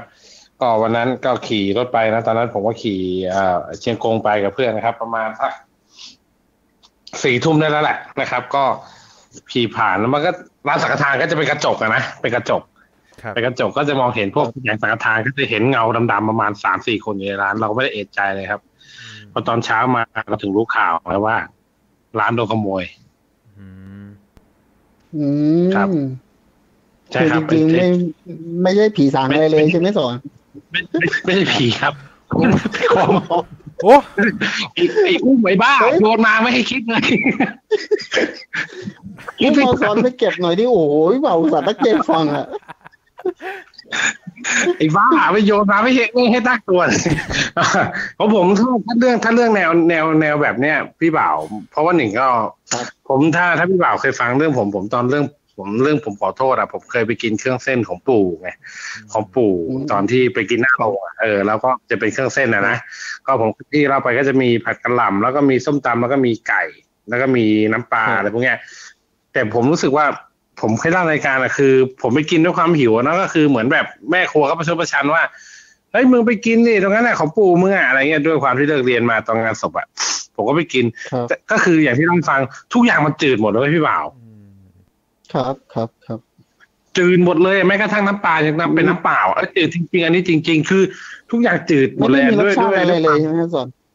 ไม่มีเลย ไม่มีเลยพี่บ่าวตูนไม่มีแล้ว แล้วก็มันเป็นเรื่องที่รู้สึกว่าจะมีอ่า พิธีกรรายการคนอุปีท่านหนึ่งเขาทักมาว่า อันนี้แหละ เป็นสิ่งที่ผมไปทำแล้วทำให้ผมเห็นเห็นในสิ่งพวกพวกเนี้ยอืม ก็เลยนี่มาอ๋อก็เลยนึกได้แต่ถ้าถามว่าไม่ไม่เชิงเห็นแบบพี่บ่าวนะ แต่ถ้าถามว่าถ้าถ้าแบบว่าจำผ่านในพวกนี้ได้ จะรู้สึกแบบเหมือนขั้นเนื้อขั้นตัวแล้วเออแล้วรู้สึกว่านั้นเหมือนจะไม่สบาย จะจะจะเห็นพวกนี้ได้ดีนะครับโอ้ใช่ เฮ้ยไม่เป็นไรสอนเนี่ยบ่นว่าอยากมาบ้านพี่บ่าวอยู่เดี๋ยวก็เนี่ยพี่บ่าวมอบมรดกให้เลยครับไปอยู่กับสอน ให้ให้สอนเป็นเดอะโกดคนต่อไป มาเอาไปเลยพี่บ่าวไม่อยากได้เราได้ข่าวคินมันอยากได้พี่เอาไปให้มันหน่อยแล้วกันอ๋ออ๋อครับครับนะครับ ก็อาพอแล้วอุ้มอะอุ้มแล้วตัวทีตัวทีอุ้มแล้วอุ้มมีเรื่องประมาณนี้ไหมมีเรื่องประมาณแบบนี้ไหมแบบที่อย่างเงี้ย อ่าคือแบบสัมผัสคือผมเป็นคนที่ไม่ค่อยสัมผัสอะไรอยู่แล้วพี่ผมก็เลยไม่ไม่ไม่ค่อยจะมีสักเท่าไหร่ แต่ว่าจริงๆผมมีผมมีเรื่องเล่าอยู่เรื่องหนึ่งแต่มันค่อนข้างยาวเดี๋ยวคือผมกะจะเอาเก็บไว้ไปเล่าในใน The Ghost อะนะเดี๋ยวเดี๋ยวรอติดตามแล้วกัน มันเป็นเรื่องของของบรรพบุรุษผมเองแหละ อืม คือมันเป็นเหมือนนิทานซะมากกว่า เดี๋ยวจะเก็บไว้เล่าใน ในรายการแล้วกันเดี๋ยวเราไปติดตามนะครับแต่ก็จะมีพอมีเรื่องที่คนเขาเล่าให้ฟังเหมือนกัน บอกเรื่องประมาณว่าเนี่ยไปกินของที่เขาไปไหว้แล้วมันรสชาติจืดละอะไรอย่างเงี้ยฮะก็เลยได้ยินได้ฟังมาส่วนมากอะ่ะ ก็ผมก็เลยคิดว่า เออถ้าถ้าเรื่องเนี้ยมันจะจะว่ายังไงเดียจะว่า ไม่น่าเชื่อมันมันก็ไม่ถึงเชิงขนาดนั้นนะแต่บางทีอะอ่าเวลาพี่เคยเห็นเวลาเขาทำบุญไหว้ศาลไหว้เจ้าที่อะไรอย่างนี้ไหมบางทีอะแบบเอ้ยเราไปกินผลไม้กินอะไรตรงนั้นน่ะเออบางทีมันจืดไปเลยก็มีนะผมเคยพยายามบอกตัวเองว่าเฮ้ยมันตากแดดนานมันอะไรนานอะไรอย่างเงี้ยอืมมันอาจจะทำให้จืดได้แต่อืมอืมอืมอืมแต่ในบางความรู้สึกแล้วมันมันเหมือนเขาเอ้ยลึกๆแล้วเอ้ยมันจะจริงเหรอวะเอออะไรอย่างเงี้ยครับพี่ อืมอืมอืมเฮ้ยน่าสนใจแต่เสียดายว่าพี่บ่าวกินกินไม่ได้ของไหว้ของอะไรแบบนี้ พี่บ่าวเคยได้ยินนะคนเขาพูดกันเขาเขาก็บอกแบบนี้ พี่บ่าวก็มีความรู้สึกนะแบบคล่องใจอะ เราเราเราอยากลองทานดูสักครั้งอะเออครับโหอืมพี่บ่าวพี่บ่าวถึงขนาดนี้ได้ทั้งผงอาถรรพ์ได้ทั้งโหพี่พี่บ่าวแค่ของเส้นนี้ผมว่าไม่ไม่น่าจะระคายผิวพี่บ่าวนะ ไม่เราพี่บ่าวเป่ายันก่อแพทย์ อ่าอาฮะจารย์เคยทำให้เขาไม่ให้กินเครื่องเขาไม่ให้กินเครื่องไหว้อ๋ออ๋ออ๋ออ๋อโอเค ครับโอเผมครับผมเข้าใจแล้วแต่พี่บ่าวครับ พี่บ่าวครับอุ้มผมแต่ถ้าพูดถึงเรื่องเครื่องไหว้เนี่ย ผมมีอยู่เรื่องหนึ่งที่แบบมันเป็นเรื่องที่ที่เจ็บใจมากสมัยเด็กก็คือหนึ่งเวลาเขาไหว้จุดจีนเขาจะไหว้บรรพบุรุษไหว้สาอะไรพวกนี้ใช่ไหมฮะกับเขาก็จะมีการเอาหัวหมูกับไก่ไปไหว้ใช่ปะแล้วตอนนั้นผมเป็นเด็กอะครับ ก็คือ ก็คือการไหว้เขาก็จะปักทูบใช่ไหมแล้วรอให้ทูบหมดดอกถึงจะลาได้ใช่ไหมครับ ซึ่งใช่ครับใช่เขาก็จะบอกว่า เออ ให้ผมมานั่งเฝ้าแล้วก็บอกว่าเนี่ยเอาทูบปักไว้ที่ไก่แล้วเขาบอกว่า ให้มองดูตูดไก่อะให้ดีนะเขาบอกมันจะปรากฏเลขแล้วบอก แล้วบอกแม่บอกป้าบอกอาด้วยว่าเป็นเลขอะไรเดี๋ยวถ้าซื้อถ้าถูกหวยแล้วจะเลี้ยงขนมเราอะอืมเชื่อไหมว่าผมนั่งจ้องจนทูบหมดดอกอะ คือแบบตาไม่กระพริบเลยแล้วคิดดูอะทูบสมัยนั้นกว่ามันจะหมดดอกอะ แล้วสิ่งที่ผมเห็นอะไรสิ่งที่ผมเห็นรู้ไหมคืออะไร อะไร ครับ ผมไม่เห็นอะไรเลยโอ้ย แล้วป้ากับแม่ผมเดินกลับมา ถามผมว่า เห็นเลขไหมลูก ไม่เห็นเลยแม่ มันจะเห็นจริงๆหรอแม่ ซึ่งแม่ก็เลยบอกผมว่าอ๋อ มันไม่มีหรอกเลขอะ ที่กูให้มึงนั่งเฝ้า อะ คือเฝ้าหมาไม่ให้หมามากินโอ้โหโคตรเจ็บใจเลย จริง ๆ ให้ตายเถอะนั่งจนแบบตาเขม็งอะโอ้โห อันนี้จริง ผมว่าเราเปลี่ยนชื่อรายการกันไหมนะ เป็น Joker Hour เงี้ยเอเอออเออผมว่าเออผมน่าผมว่าเราต้องมาน่าจะดีเวนะนี้อะๆเพราะโทษทีอันนี้โทษทีผมนึกว่าอยู่ในการบัสซบโอเคโอเคดำเนินต่อครับโทษทีครับโอเคเอาครับเอาต่อไปแต่แล้วแต่แล้ว คือพี่สอนพี่ปูมาขนาดนี้อ่าพี่พี่ดูอารมณ์พี่บ่าวผมด้วยแกจะเข้าไปเรื่องสยองยังไงเนี่ยอืมพี่ก็บิ้วเต็มที่นะว่าเฮ้ยมันมันต้องมีอะไรแน่ๆเลยเดี๋ยวเดี๋ยวเออมันต้องมีคิดคิดเหมือนปิดผมตอนเลยท้ายแน่ๆเลยอะเออโอ้โหเออเออถามว่าพีคไหมเออใช่พี่มันพีคแหละ คือมันเหนือความคาดหมายมันหักมุมมันทุกอย่างเลย เออ แต่เสียอย่างเดียวอะคือมันไม่ใช่จังหวะปะวะ โอเคครับ ผมขอโทษเห็นเครียดๆกันการรายการไม่ต้องเครียดนะครับ เรื่องสยองฝันกำลังจะมา อ้าวสามสี่เทคแฮ่เนี่ย แล้วผมต้องเล่นทางไหนอะ ผมเล่นทางไหนไม่ได้แล้วนี่พี่ โอเคโอเคเอามาพอมาเดี๋ยวเดี๋ยวพี่เบาจั่วหัวให้อะโอเคโอเคมันมันมันมีอยู่อีกอย่างหนึ่งมันมันเป็นเรื่องพิธีกรรมหรือเปล่า อันนี้คือไม่ไม่ไม่เชิงว่าจะเป็นเรื่องเล่านะอุ้มสอนอันนี้คือว่าเหมือนเรื่องแบบ คุยแลกแลกแลกเปลี่ยนกันฟังมากกว่า โอเคโอเคได้ครับ ครับผมครับ อ่า ตอนที่ว่าพี่บ่าวยังขับรถทัวร์อยู่อะนะครับ ครับ ครับก็ อ่า ขับรถทัวร์เนี่ย บางทีก็พี่บ่าวก็จะไปรับอ่า ชาวต่างชาติเป็นสิงคโปร์เป็นฮาเลย์เป็นอะไรแบบเนี้ยที่สนามบินบางทีเขามาเป็นเหมาลำเลยครับผมแล้วเราก็เอารถทัวร์เนี่ยไปรับเขาเข้ามาในเมืองจากสนามบินเข้าในเมืองอะไรแบบเนี้ยนะครับ ก็คือว่ากลางคืนเนี่ยเหมือนเขาจะไปทานข้าวดูอ่ากินอาหารดูหนังดูอะไรเราก็บริการคือรับส่ง รับส่งจนกว่าเขาจะเข้านอนนะนะถ้าพูดง่ายๆบางทีก็พาไปเที่ยวนู่นนี่นั่นไหว้พระไหว้อะไรแบบเนี้ยเขาเรียกว่าทำทัวร์ภายในครับ ก็เหมือนรถรถทัวร์ทั่วไปที่วิ่งกันอยู่ในในพัทยาเนี่ยครับเขาก็เรียกว่าทำทำทัวร์ภายในทำตัวภายในครับ แล้วก็ใช่ใช่แล้วก็ อ่าถ้าสมมุติว่าในบริษัทของพี่บ่าวเนี่ย คือเขาจะหัวจะหัวกับสถานบันเทิงที่หนึ่งแล้วกันอืมพี่บ่าวไม่บอกว่าอยู่แถวไหนเดี๋ยวถ้าเอ่ยถ้าเอ่ยไปว่าอยู่แถวไหนเดี๋ยวเดี๋ยวรู้กันอะไม่เป็นมัไรนจะเป็นเรื่องไม่เป็นไรโอเคครับ ครับผม ก็จะมีสถานบันเทิงที่หนึ่งเขาจะหัวกับบริษัทของพี่บ่าวว่าถ้าว่ากรุ๊ปทัวร์ไหนก็แล้วแต่ ถ้าเขาอยากจะไปสถานบันเทิงเนี่ย อยากจะไปนู่นนี่นั่น อ่า เราต้องพาไปที่ตรงนี้ที่เดียว เพราะว่าเขาเขามีสัญญากันอยู่นะครับ ครับ แล้วเวลาเราพารถไปจอดเนี่ย คือเขาจะเรียกว่าจ็อบบัตรคือเขาจะมีค่าจอดให้กับพนักงานขับอะนะครับครับ คือเขาจะจ็อบบัตรจ็อบบัตรก็คือว่าปั๊มตายางไว้ ถ้าว่าอ่าพาแขกมาครบสิบครั้งเนี่ย สามารถเข้ามานั่งกินดื่ม ในร้านเขาเนี่ย คือได้หนึ่งครั้งอะไรประมาณเนี้ยนะครับโอเคครับแต่พี่บ่าวก็อ่าพี่บ่าวก็ไม่เคยเข้าไปหรอกเพราะว่าส่วนตัวพี่บ่าวพี่บ่าวกินแอลกอฮอล์ไม่ได้พี่บ่าวแพ้แอลกอฮอล์อืมครับอ่าแต่ว่ามันมีอยู่ครั้งหนึ่งคือรถในบริษัทพี่บ่าวมีสิบกว่าคันนะนะก็มีรู้สึกว่า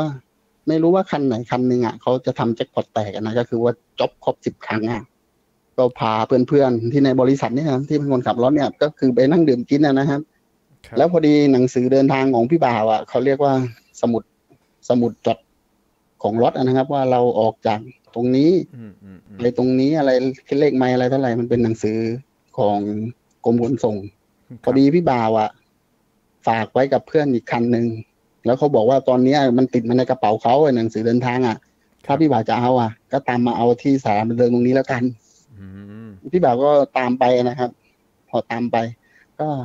ก็คือว่าก็ธรรมดาไปถึงเอาแล้วกลับมันก็ไม่ใช่อะนะคือเพื่อนเพื่อนเพื่อนด้วยกันในนั้นอ่าๆโคเออเขาก็ข้ใจชวนว่าเฮ้ยไม่เป็นไรก็อยู่นิดนึงถึงไม่ดื่มก็เออเคี้ยวอะไรกบๆแก๊บๆคุยกันสักนิดนึงครับก็พี่บ่าวนั่งประมาณสิบห้านาทียี่สิบนาทีนี่แหละ พี่บ่าวจำไม่ได้ก็ไม่ได้อยู่นานก็ขอตัวเพื่อนบอกว่าเออกลับก่อนแล้วกันขอขอไปพักผ่อนนะนะครับครับพี่บ่าวก็หันหลังจะเดินออกจากทางทางเข้าอะนะครับ ก็ทางเข้าเนี่ยให้ประมาณนะว่า คือสองฝากที่จะเดินออกเนี่ย ด้านหน้าพี่บ่าวเนี่ย เดินตรงไปมันจะเป็นประตูสองฝากของพี่บ่าวมันจะเป็นโต๊ะที่สำหรับให้คนนั่งอะนะครับครับแต่ส่วนมากจะไม่นั่งหรอกก็จะยืนกันทั้งนั้น ส่วนมากก็จะยืนดื่มดื่มกินแล้วก็เต้นรำอะไรกันไปอืมก็พี่บ่าวเหลือบไปเห็นผู้หญิงคนหนึ่งอะอยู่ทางฝ่ามือของพี่บ่าวนะก่อนที่พี่บ่าวจะออกจากประตูอะนะครับครับก็เห็นผู้หญิงคนหนึ่งเขานั่งแบบพับเพียบ แล้วก็หน้าฟุบลงไปกับพื้นนะนะครับครับ หน้าฟุบลงไปกับพื้น อืมพี่บ่าวก็คิดว่าเฮ้ยเขาเมาหรือเปล่าอะไรแบบเนี้ยนะครับ คือเขาเมาหรือเปล่าอะไรแบบนี้ เราก็ว่าเราอะ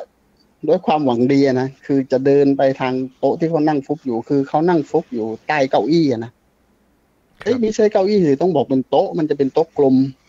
อืมเขานั่งฟุบอยู่ที่เขานั่งฟุบอยู่ใต้โต๊ะ เราก็บอก จะเดินไปสะกิดเพื่อนเขาว่าเมาหรือเปล่าอะไรแบบนี้เห็นเห็นฟุบอะนะครับอืมครับ ก็โต๊ะตรงนั้นก็มีรู้สึกว่าจะเป็นกลุ่มของผู้หญิงนะครับสามคนผู้ชายแค่คนเดียวเขาก็ดื่มกินอะไรกันตามปกตินี่แหละ พี่บ่าวก็จะเดินเข้าไปสะกิดเขาพอจังหวะจะเดินเข้าไปสะกิดอะ พี่บ่าวเหลือบไปเห็น คือมันมีไฟสลัวสลัวพอให้เรามองดูได้นะครับพี่บ่าวก็เห็นผู้หญิงคนเนี้ยเขามีเหมือนโซ่ตัวน่ะ ล่ำขาติดไว้กับเก้าอี้ เชี่ยครับครับพี่บ่าวก็พอเห็นอันนั้นพี่บ่าวก็สะดุ้งอะนะ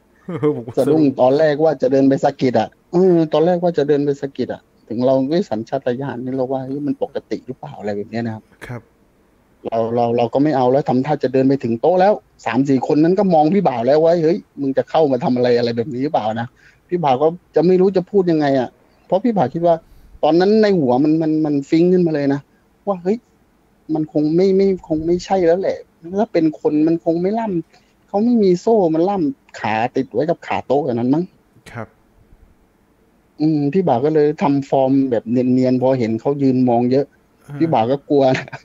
กลัวว่าเฮ้ยเขาจะว่าเราเอ้ยให้เขาไปหาเรื่องเขาหรือเปล่าอะไรแบบนี้หรือเปล่านะครับเราก็ทำตีเนียนๆเออนั่งก้มๆแล้วผูกเชือกรองเท้านะครับครับแล้วก็เดินออกไปตอนจังหวะจะเดินออกอะพี่บ่าวได้ยินเสียงแววเข้ามาในหูนะว่า ว่าช่วยเขาด้วยเขาก็พูดแค่คำเดียวพี่บ่าวก็รีบออกจากตรงนั้นไปเลย ครับอืมอืมแล้วก็วันนั้นก็ได้ยินแค่นั้น ได้ยินแค่คำเดียวว่าช่วยเขาด้วย พี่บ่าวก็ออกจากที่ตรงนั้นไป ก็อยู่มาอีกนานครับ อยู่มาอีกประมาณ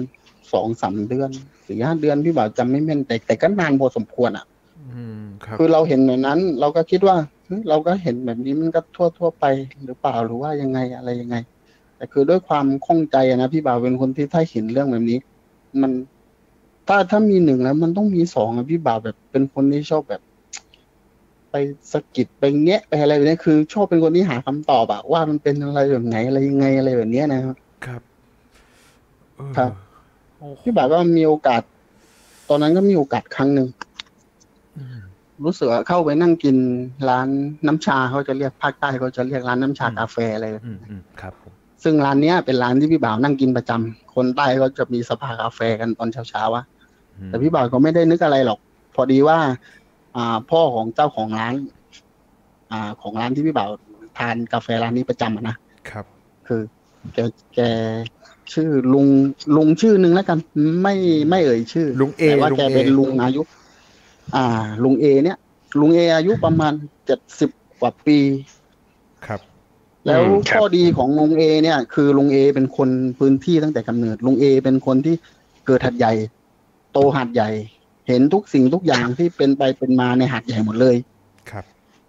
พี่บ่าวก็ด้วยปากอะนะคือ เรามันอยากรู้เป็นทุนเดิมอยู่แล้วอะพี่บ่าวก็ถาม ถามว่าเฮ้ยลุงเอ ตรงตรงที่ตรงนั้นอะ เมื่อ เมื่อก่อนอะ มันเป็นอะไรสมัยนี้เขาเปลี่ยนเป็นสถานบันเทิงแบบครบวงจรมาแล้วอะไรแบบเนี้ยนะครับอืมแกก็ลุงเอนี่แกแกเป็นคนชอบพูดชอบคุยอยู่แล้ว แกก็ขุดคุยมาเลยโอ้โหสมัยก่อนห้าสิบปีก่อนสี่สิบปีก่อนครับพลั่งพลูออกมาจากตัวแกนะครับมาเอะอยู่พี่บ่าวมาเอะใจติดอยู่นิดเดียว ตรงที่เขาบอกว่าตรงนั้นสมัยก่อนน่ะ มันไม่ได้เป็นสถานบันเทิงอืมมันเป็นบ่อนวิ่ง บ่อนวิ่ง สอน สอนกับอุ้มเข้าใจคำว่าบ่อนวิ่งปะไม่อะครับ ผมไม่เข้าใจอืมไม่ครับ ไม่ไม่บ่อนวิ่งมันคืก็ออะไรเหมือนกับว่าเอ่อเหมือนกับว่ามีคนมีอิทธิพลก็เปิดบ่อนเถื่อนอะอ๋ออ่าอ่าอ่าอ่าอ่าพอประมาณนั้น อ่าเขาเรียกว่าครับบ่อนวิ่งก็เหมือนว่า ที่ตรงนี้สมัยก่อน มันเป็นที่ลกล้างมาก่อน ครับ แล้วก็มีนายทุนจากสิงคโปร์ เขามาทำเป็นบ่อนเถื่อนนะนะในสมัยก่อนอะเขามาทำเป็นบ่อนเถื่อนทำอยู่หลายปีเห็นว่าตรงเนี้ย แล้วก็เลิกลาไป ปล่อยให้เป็นที่ลกล้างแล้วก็สถานบันเทิงเขามาทำเขามาทำจนเป็นปัจจุบันนี้แหละอืมเขาก็บอกว่าตรงนั้นเคยเป็นบ่อนบ่อนเถื่อนมาก่อนเป็นบ่อนวิ่งมาก่อน ครับพี่บ่าวก็เลยคิดแมทแมทกันหลายอย่างนะที่พี่บ่าวไปตามนู้นตามนี้พี่บ่าวก็เที่ยวฟังคนนู้นคนนี้เขาเล่ามาแล้วพี่บ่าวก็มาคิดรวบรวบประติดประต่อกัน คำว่าตรงนั้นเคยเป็นบ่อนวิ่งมาก่อนเนี่ย มันมันเป็นไปได้ไหมว่าสมัยก่อนเนี่ย คนทำบ่อนเนี่ย คือเขาจะเล่นของพวกนี้นะมคือเลี้ยงผีไว้เลี้ยงอะไรจำพวกเนี้ยคือเขาบอกว่าดึงคนเข้าบ่อนอันเนี้ยเออ อันนี้ผมเคยได้ยินเรื่องแบบนี้นะพี่เบาอ่าอ่าอ่าอ่า ใช่ใช่แล้วเดี๋ยวพี่บ่าวขอเสริมอีกนิดนึงก็คือว่าก็ลุงปิกไอ้ ขอโทษที เอ่ยชื่อไปซะแล้วโอเคโอเคโอเคไม่เป็นไรปิกไหนไม่รู้ไง เอาไว้ไว้ก่อน โอเค โอเค เอาเอาเป็นลุงเอแล้วกันเอาลุงเออะลุงเออะเออไม่เป็นไรไม่เป็นไรเดี๋ยว เดี๋ยววันนี้ผมตัดคลิปให้เดี๋ยวผมใส่คำว่าตู้ดไปให้เออได้ได้ต้องต้องเซ็นเซอร์แกด้วยเออโอ้เดี๋ยวไม่ได้การเข้าแกไม่เป็นไรไม่เป็นไรครับผม ครับ ก็จากที่ลุงเอเล่ามา พี่บ่าวก็มา ประจวบกันพี่บ่าวก็ไม่ได้ถามแค่ลุงเอนะพี่บ่าวก็ถามหลาย ๆ คนที่เขาเป็นคนในพื้นที่อะเขาบอกว่าจริงสมัยก่อนตรงนี้เคยเป็นบ่อนเถื่อนจริงๆแล้วก็อ่าพี่บ่าวเนี่ย มีเพื่อนสนิทภาคใต้เขาเรียกว่าเพื่อนเกลอ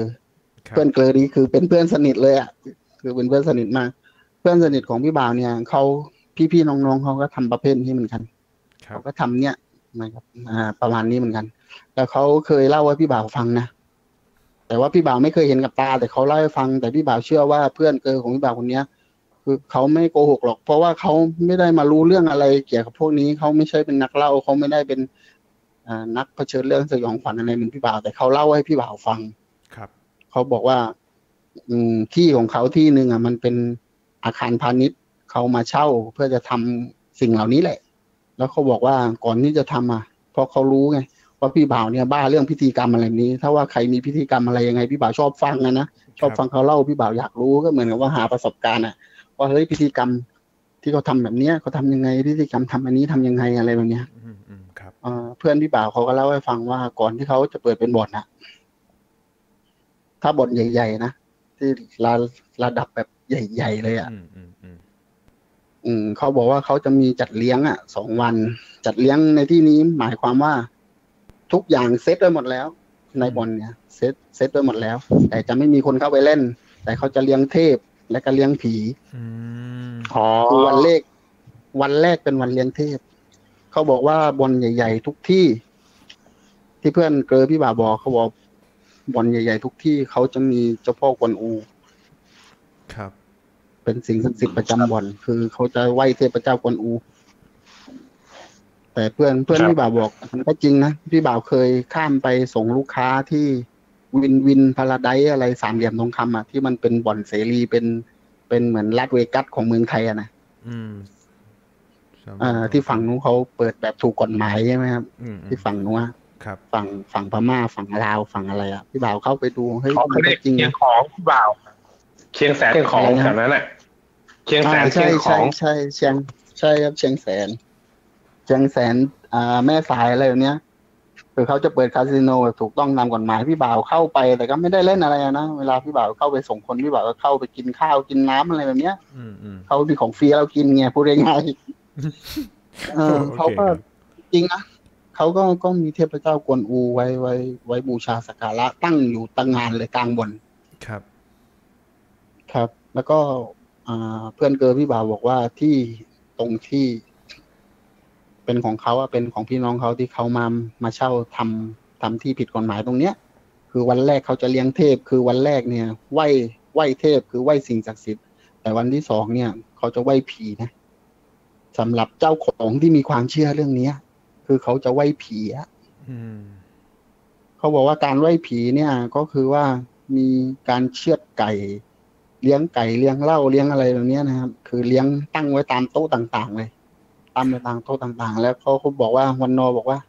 ใช้เลือดไก่นะเลือดเลือดไก่สดๆที่ว่าปาดคอแล้วอะใช้เลือดไก่กะละมังใหญ่ๆอะครับสาดสาดสาดไว้สาดไว้ตามพื้นตามฝาผนังอะไรเนี่ย พอพอว่าทูบหมดก็ค่อยไปล้างออกกันทีหลังอืมพี่ก็ไม่เคยได้ยินได้ฟังนะเรื่องของพวกเนี้ย พี่ก็ถามเพื่อนเกิร์ลพี่ว่าเฮ้ยมันเป็นเรื่องจริงอะเขาบอกว่าจริงทำไมจะไม่จริงเรื่องจริงพันเปอร์เซ็นเลยเขาเห็นกับตาเวลาทำอะเขาบอกเขาอยู่ด้วย เขาจะเลี้ยงกันสองวัน ก่อนที่จะเปิดอะ ก็เหมือนกับว่าร้านค้านิมนต์พระมาสวดอะไรแบบนี้หรือเปล่า คนที่เขาทำธุรกิจเกี่ยวกับของเทาๆอะไรแบบนี้เขาก็จะมีความเชื่อประมาณนี้ แล้วพี่บ่าวคิดว่า สิ่งที่พี่บ่าวเห็นน่ะ ที่มันอยู่ในผับอะเขาบอกว่าสมัยก่อนเป็นหมอนวิ่งเฮ้ยเป็นไปได้หรือเปล่า ว่าผู้หญิงคนนั้น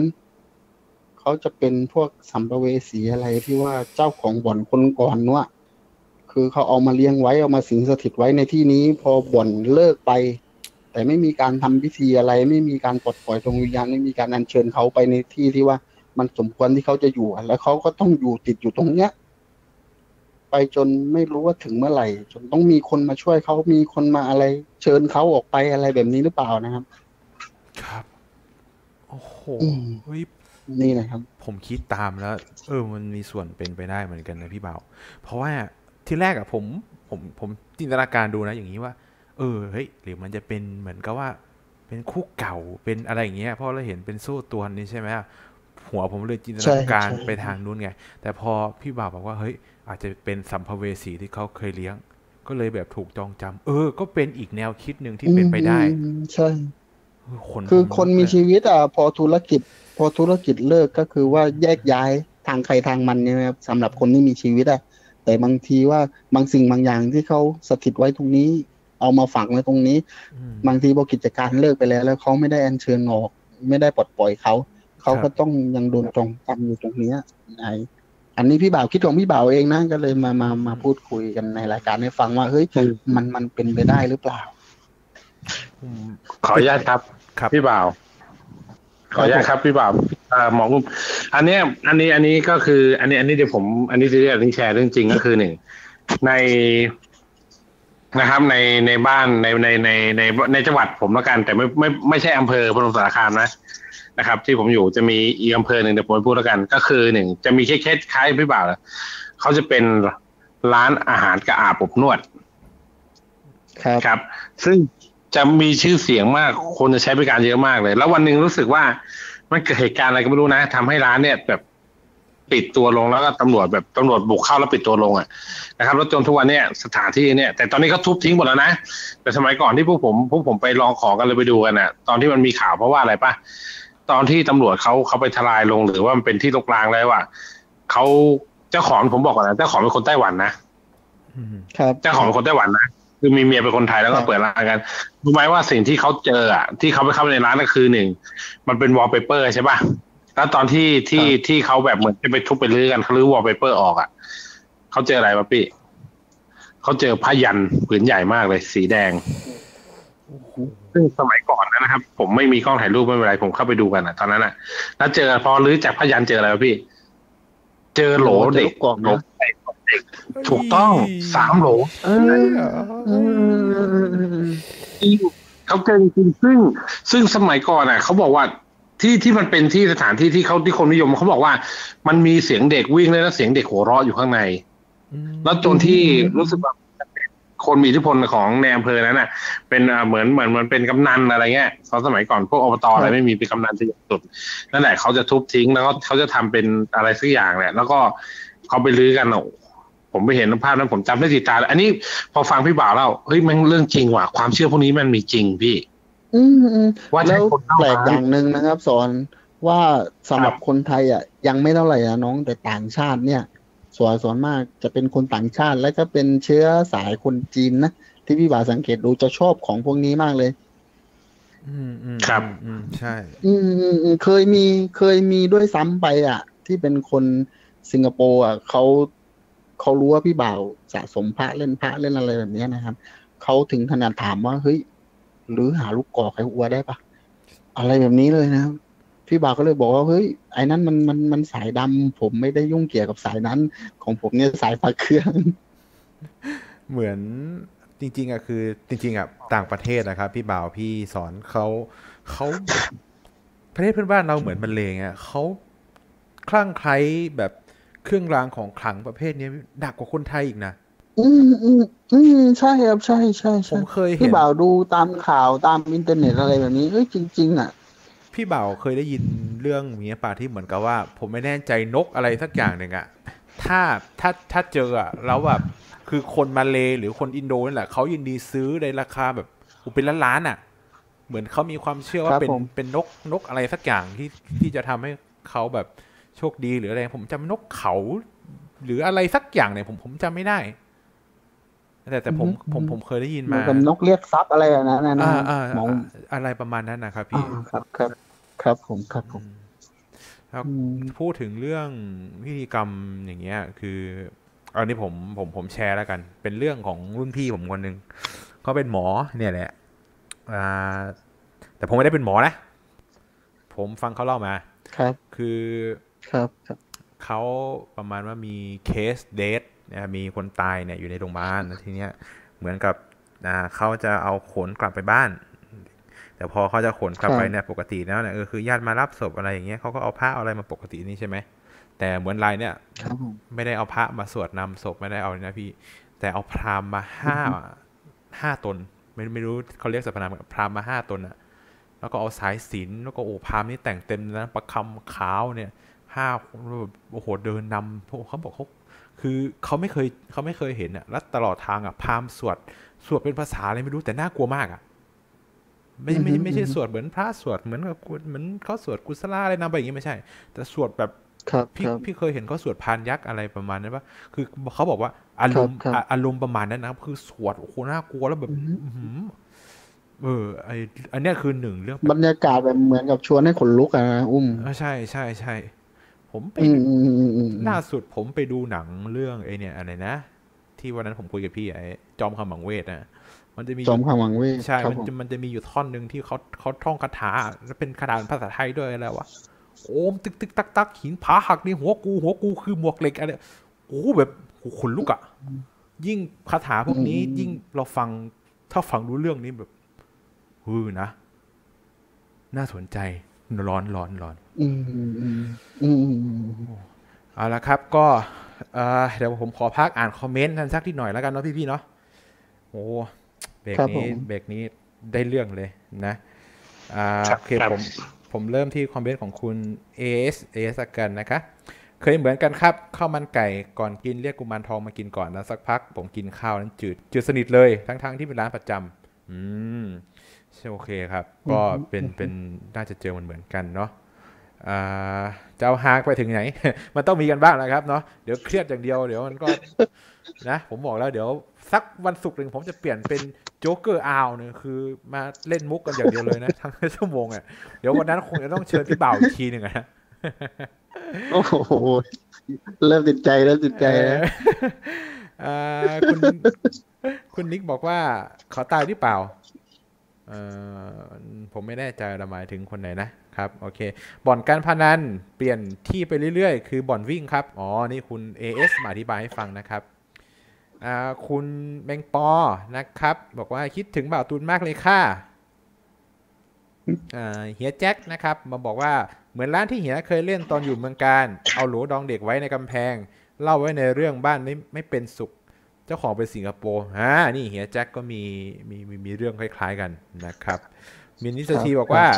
ทำทำไมฟังไม่ค่อยดีเท่าไหร่เลย คือสัญญาณแหละครับ หรือหรือเสียงเอ่ยอะ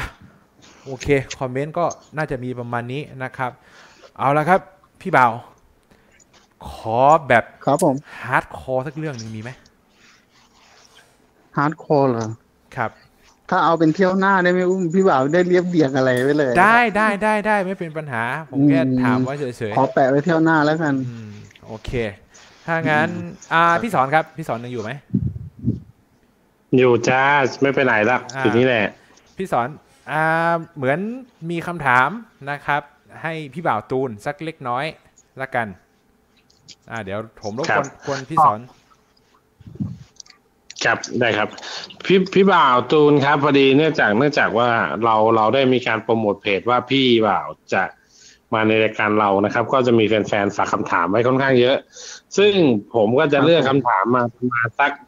สักสองถึงสามคำถามเหมือนกันก็คือไม่ไม่ยากก็คือจะเกี่ยวกับเรื่องเล่าของพี่บ่าวตูนนะครับ พี่บ่าวตูนจำได้ไหมที่ผมเคยคุยพี่บอกว่าในเรื่องของตัว อ่า พี่กล่าวเคยเล่าในเรื่องมาตุคาตถูกไหมครับ ครับผมพี่แก้วพี่แก้วเรานี่แหละนะครับครับเขาบอกว่ามีคนถามบอกว่า เรื่องเนี้ยพี่บ่าวตูนพูดถึงศาสนาเยอะพอสมควรเลย อยากให้อธิบายบาปที่เราทำกับบิดามารดา มันส่งผลมากน้อยแค่ไหนในความเชื่อของพี่บ่าวตูนหรือในทางเชื่อพุทธศาสนา ในทางเชื่อของพุทธศาสนา พระพุทธเจ้าก็บอกไว้ชัดเจนนะครับว่ามารดาและบิดาเนี่ย คือพรหมของลูก พรหมของลูกก็เปรียบในที่นี้ก็เหมือนเทวดาของลูกนะครับ แต่ถ้าจะพูดได้เอาแบบตรงๆไม่ต้องอิงศาสนามาก เอาแบบว่าพี่บ่าวแปลมาให้แล้วแล้วกันนะฮะโอเคครับ ก็คือเขาบอกว่าครัคบนที่ทำบาปกับพ่อกับแม่เนี่ย เขาบอกว่ามักจะหากินไม่ขึ้นชีวิตไม่เจริญก้าวหน้าจะย่ำอยู่กับที่อืมอืมหืมอันนี้อันนี้คือแปลตรงตัวเลยนะคือทำหมากินอะไรก็ แบบมันไม่สุดอะครับ อุ้มสอนเหมือนกับว่าทำทำเลิกเลิก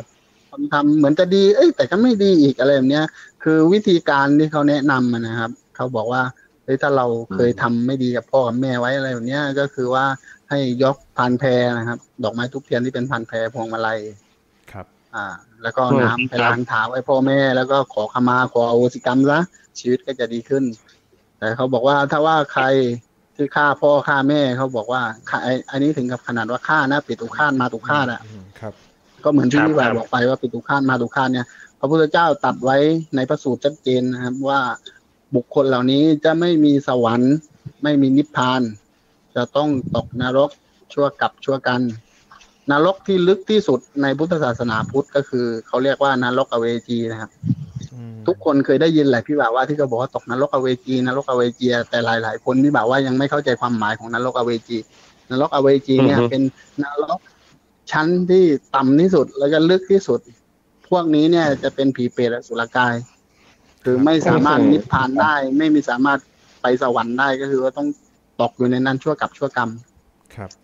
อืมครับผมครับครับโหก็ถือว่าเป็นบาปที่ร้ายแรงเนาะนะครับ ก็ แต่ผมพูดถึงถ้าถามว่าในในเชิงของตัวที่พระพุทธศาสนากำหนดไว้เขาบอกแต่ในทางโลกก็มีให้เห็นนะ คนพวกเนี้ยผมผมยกตัวอย่างเออมันมีเคสที่ว่ามันฆ่าพ่อฆ่าแม่ตัวเอง แล้วก็แล้วก็ฆ่าน้องครับเขาบอกว่า สิ่งที่เขาได้รับกรรมอันนี้ก็คือเขาติดคุกถูกปะอืมแต่ตอนเนี้ยใช่ครับเขาออกจากคุกมาแล้วก็ไม่มีใครเอาเขานะแม้กระทั่งญาติพี่น้องเอาเขาไม่ได้เพราะเขากลัวว่าขนาดพ่อแม่มันยังฆ่าได้อืมอืมแล้วเราใช่ใครใช่ครับใช่ หางานทำก็ไม่ได้อืมต้องเป็นคนต้องก็ผมว่าวิบากกรรมบนโลกตอนนี้มีชีวิตอยู่ก็หนักนะถ้าเจออย่างนี้ก็หนักเหมือนกันนะพี่ ครับมเขาบอกแบบนี้นะครับ สอนเขาบอกว่าพระพุทธเจ้าตรัดไว้ชัดเจนว่าสัตว์ประเสริฐที่ชื่อว่าสัตว์ประเสริฐ คือสัตว์สัตว์ประเสริฐก็คือมนุษย์นะครับครับ มนุษย์แตกต่างกับสัตว์เดรัจฉานตรงไหนก็คือว่าความกตัญญูกตเวทีอะนะอืมครับ อืมศาสนาบอกว่าถ้าว่าบุคคลใดไม่มีความกตัญญูกตเวที เนี่ย ก็ไม่ได้แตกต่างกับสัตว์เดรัจฉานเลย ก็ไม่ได้แตกต่างกับหมูหมากาไก่นะครับอืมครับนี่แหละ เป็นส่วนแยกระหว่างสัตว์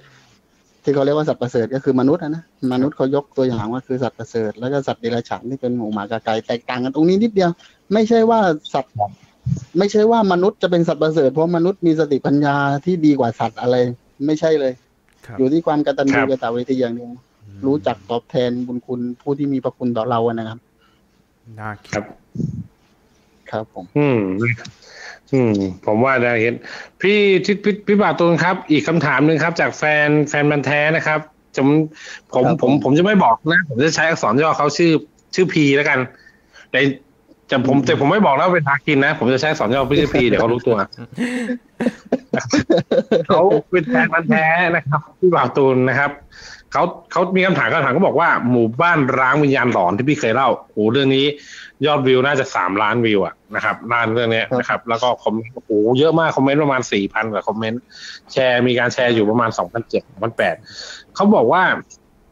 ถ้าในเนื้อเรื่องที่พี่เล่ามาจังหวะที่พี่เจอนี่เขาบอก ขับรถเข้าไปเรื่อยๆทางมันแคบลงอะเขาบอกว่า ถ้าวันหนึ่งพี่ไปขับรถอีกอะพี่เจอทางที่มันแคบลงแบบเนี้ยเออเจอพี่คิดว่าจะถ้าพี่ขับเข้าไปเนี่ย พี่จะเจอแบบจัดเต็มเต็มตาในเรื่องนี้พี่คิดว่ามันโอกาสจะเกิดขึ้นไหมหรือว่าที่พอพี่ผ่านมาพี่มีประสบการณ์แล้ว พี่จะถอยหลังออกหรือจะเดินหน้า ประสบการณ์ก็มันมีอยู่แล้วครับ สอน คือเอาง่าย ๆ ว่าเบสิกรถทัวร์นะ ถ้ารู้ว่าถนนแคบเนี่ย เราจะไม่เข้าแน่นอน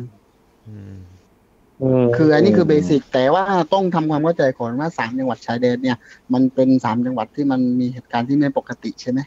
อืมใช่ ครับอืมเฮ้ยแต่ผมว่าคือว่าเราจะมันก็ปกตินะพี่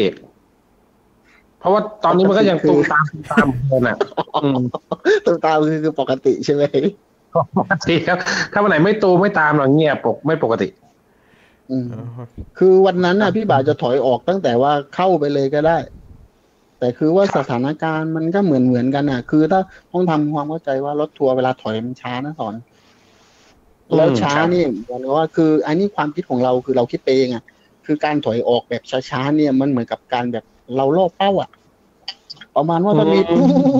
อะไรมาแบบนี้อะไรแบบนี้พี่ก็คิดไปในทางนั้นมากกว่านะพี่ก็เลยตัดสินใจว่าเฮ้ยดันหน้าไปเถอะ มันจะไปออกตรงไหนก็ช่างมันขอให้มีถนนน่ะเราสามารถออกได้ พี่ก็คิดในใจแบบเนี้ยแต่พี่ไม่คิดว่าเออ มันจะเข้าไปแล้วมันจะเจอแบบนั้น จากทางดำๆเนี่ยมันเป็นลูกลังแดงแป๊ดเลยนะอ๋อครับครับ แต่ถ้าว่าเป็นพื้นที่ทั่วไป แต่ถ้าเป็นพื้นที่ทั่วทั่วไปที่ไม่ใช่สามจังหวัดชายแดนนะนะพี่บ่าวก็ครับไม่กระเสือกกระสนเข้าไปหรอกพี่บ่าวเห็นว่าเออพอเริ่มแคบพี่บ่าวก็กลับลำแล้วพี่บ่าวคงคงจะไม่เข้าไป คือสถานที่อันตรายเนี่ย เหมือนให้คิดว่าทุก ๆ คนน่ะ อย่าว่าจะเป็นพี่บ่าวเลย รู้ว่ามันเป็นสถานที่อันตราย ถ้าเราผ่านไปแล้วเนี่ย เราอยากจะวกกลับมาปะไม่มีใครอยากวกกลับมา ถ้าเรารู้ว่าเฮ้ยจุดตรงนั้นมันคือจุดอันตรายอะเหมือนพี่บ่าวขับรถเนี่ยอืมถ้าเดินหน้าไปแล้วพี่บ่าวจะไม่กลับมาทางเดิมแล้วอะคือจะไม่ย้อนกลับมาทางเดิม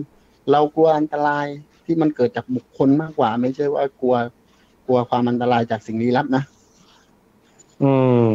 ครับ ครับผม อืมก็ถ้าพูดถึงรถทัวร์นะครับ ผมก็เคยอ่าอย่างที่ผมเคยเล่าให้พี่บอกตัวฟังว่า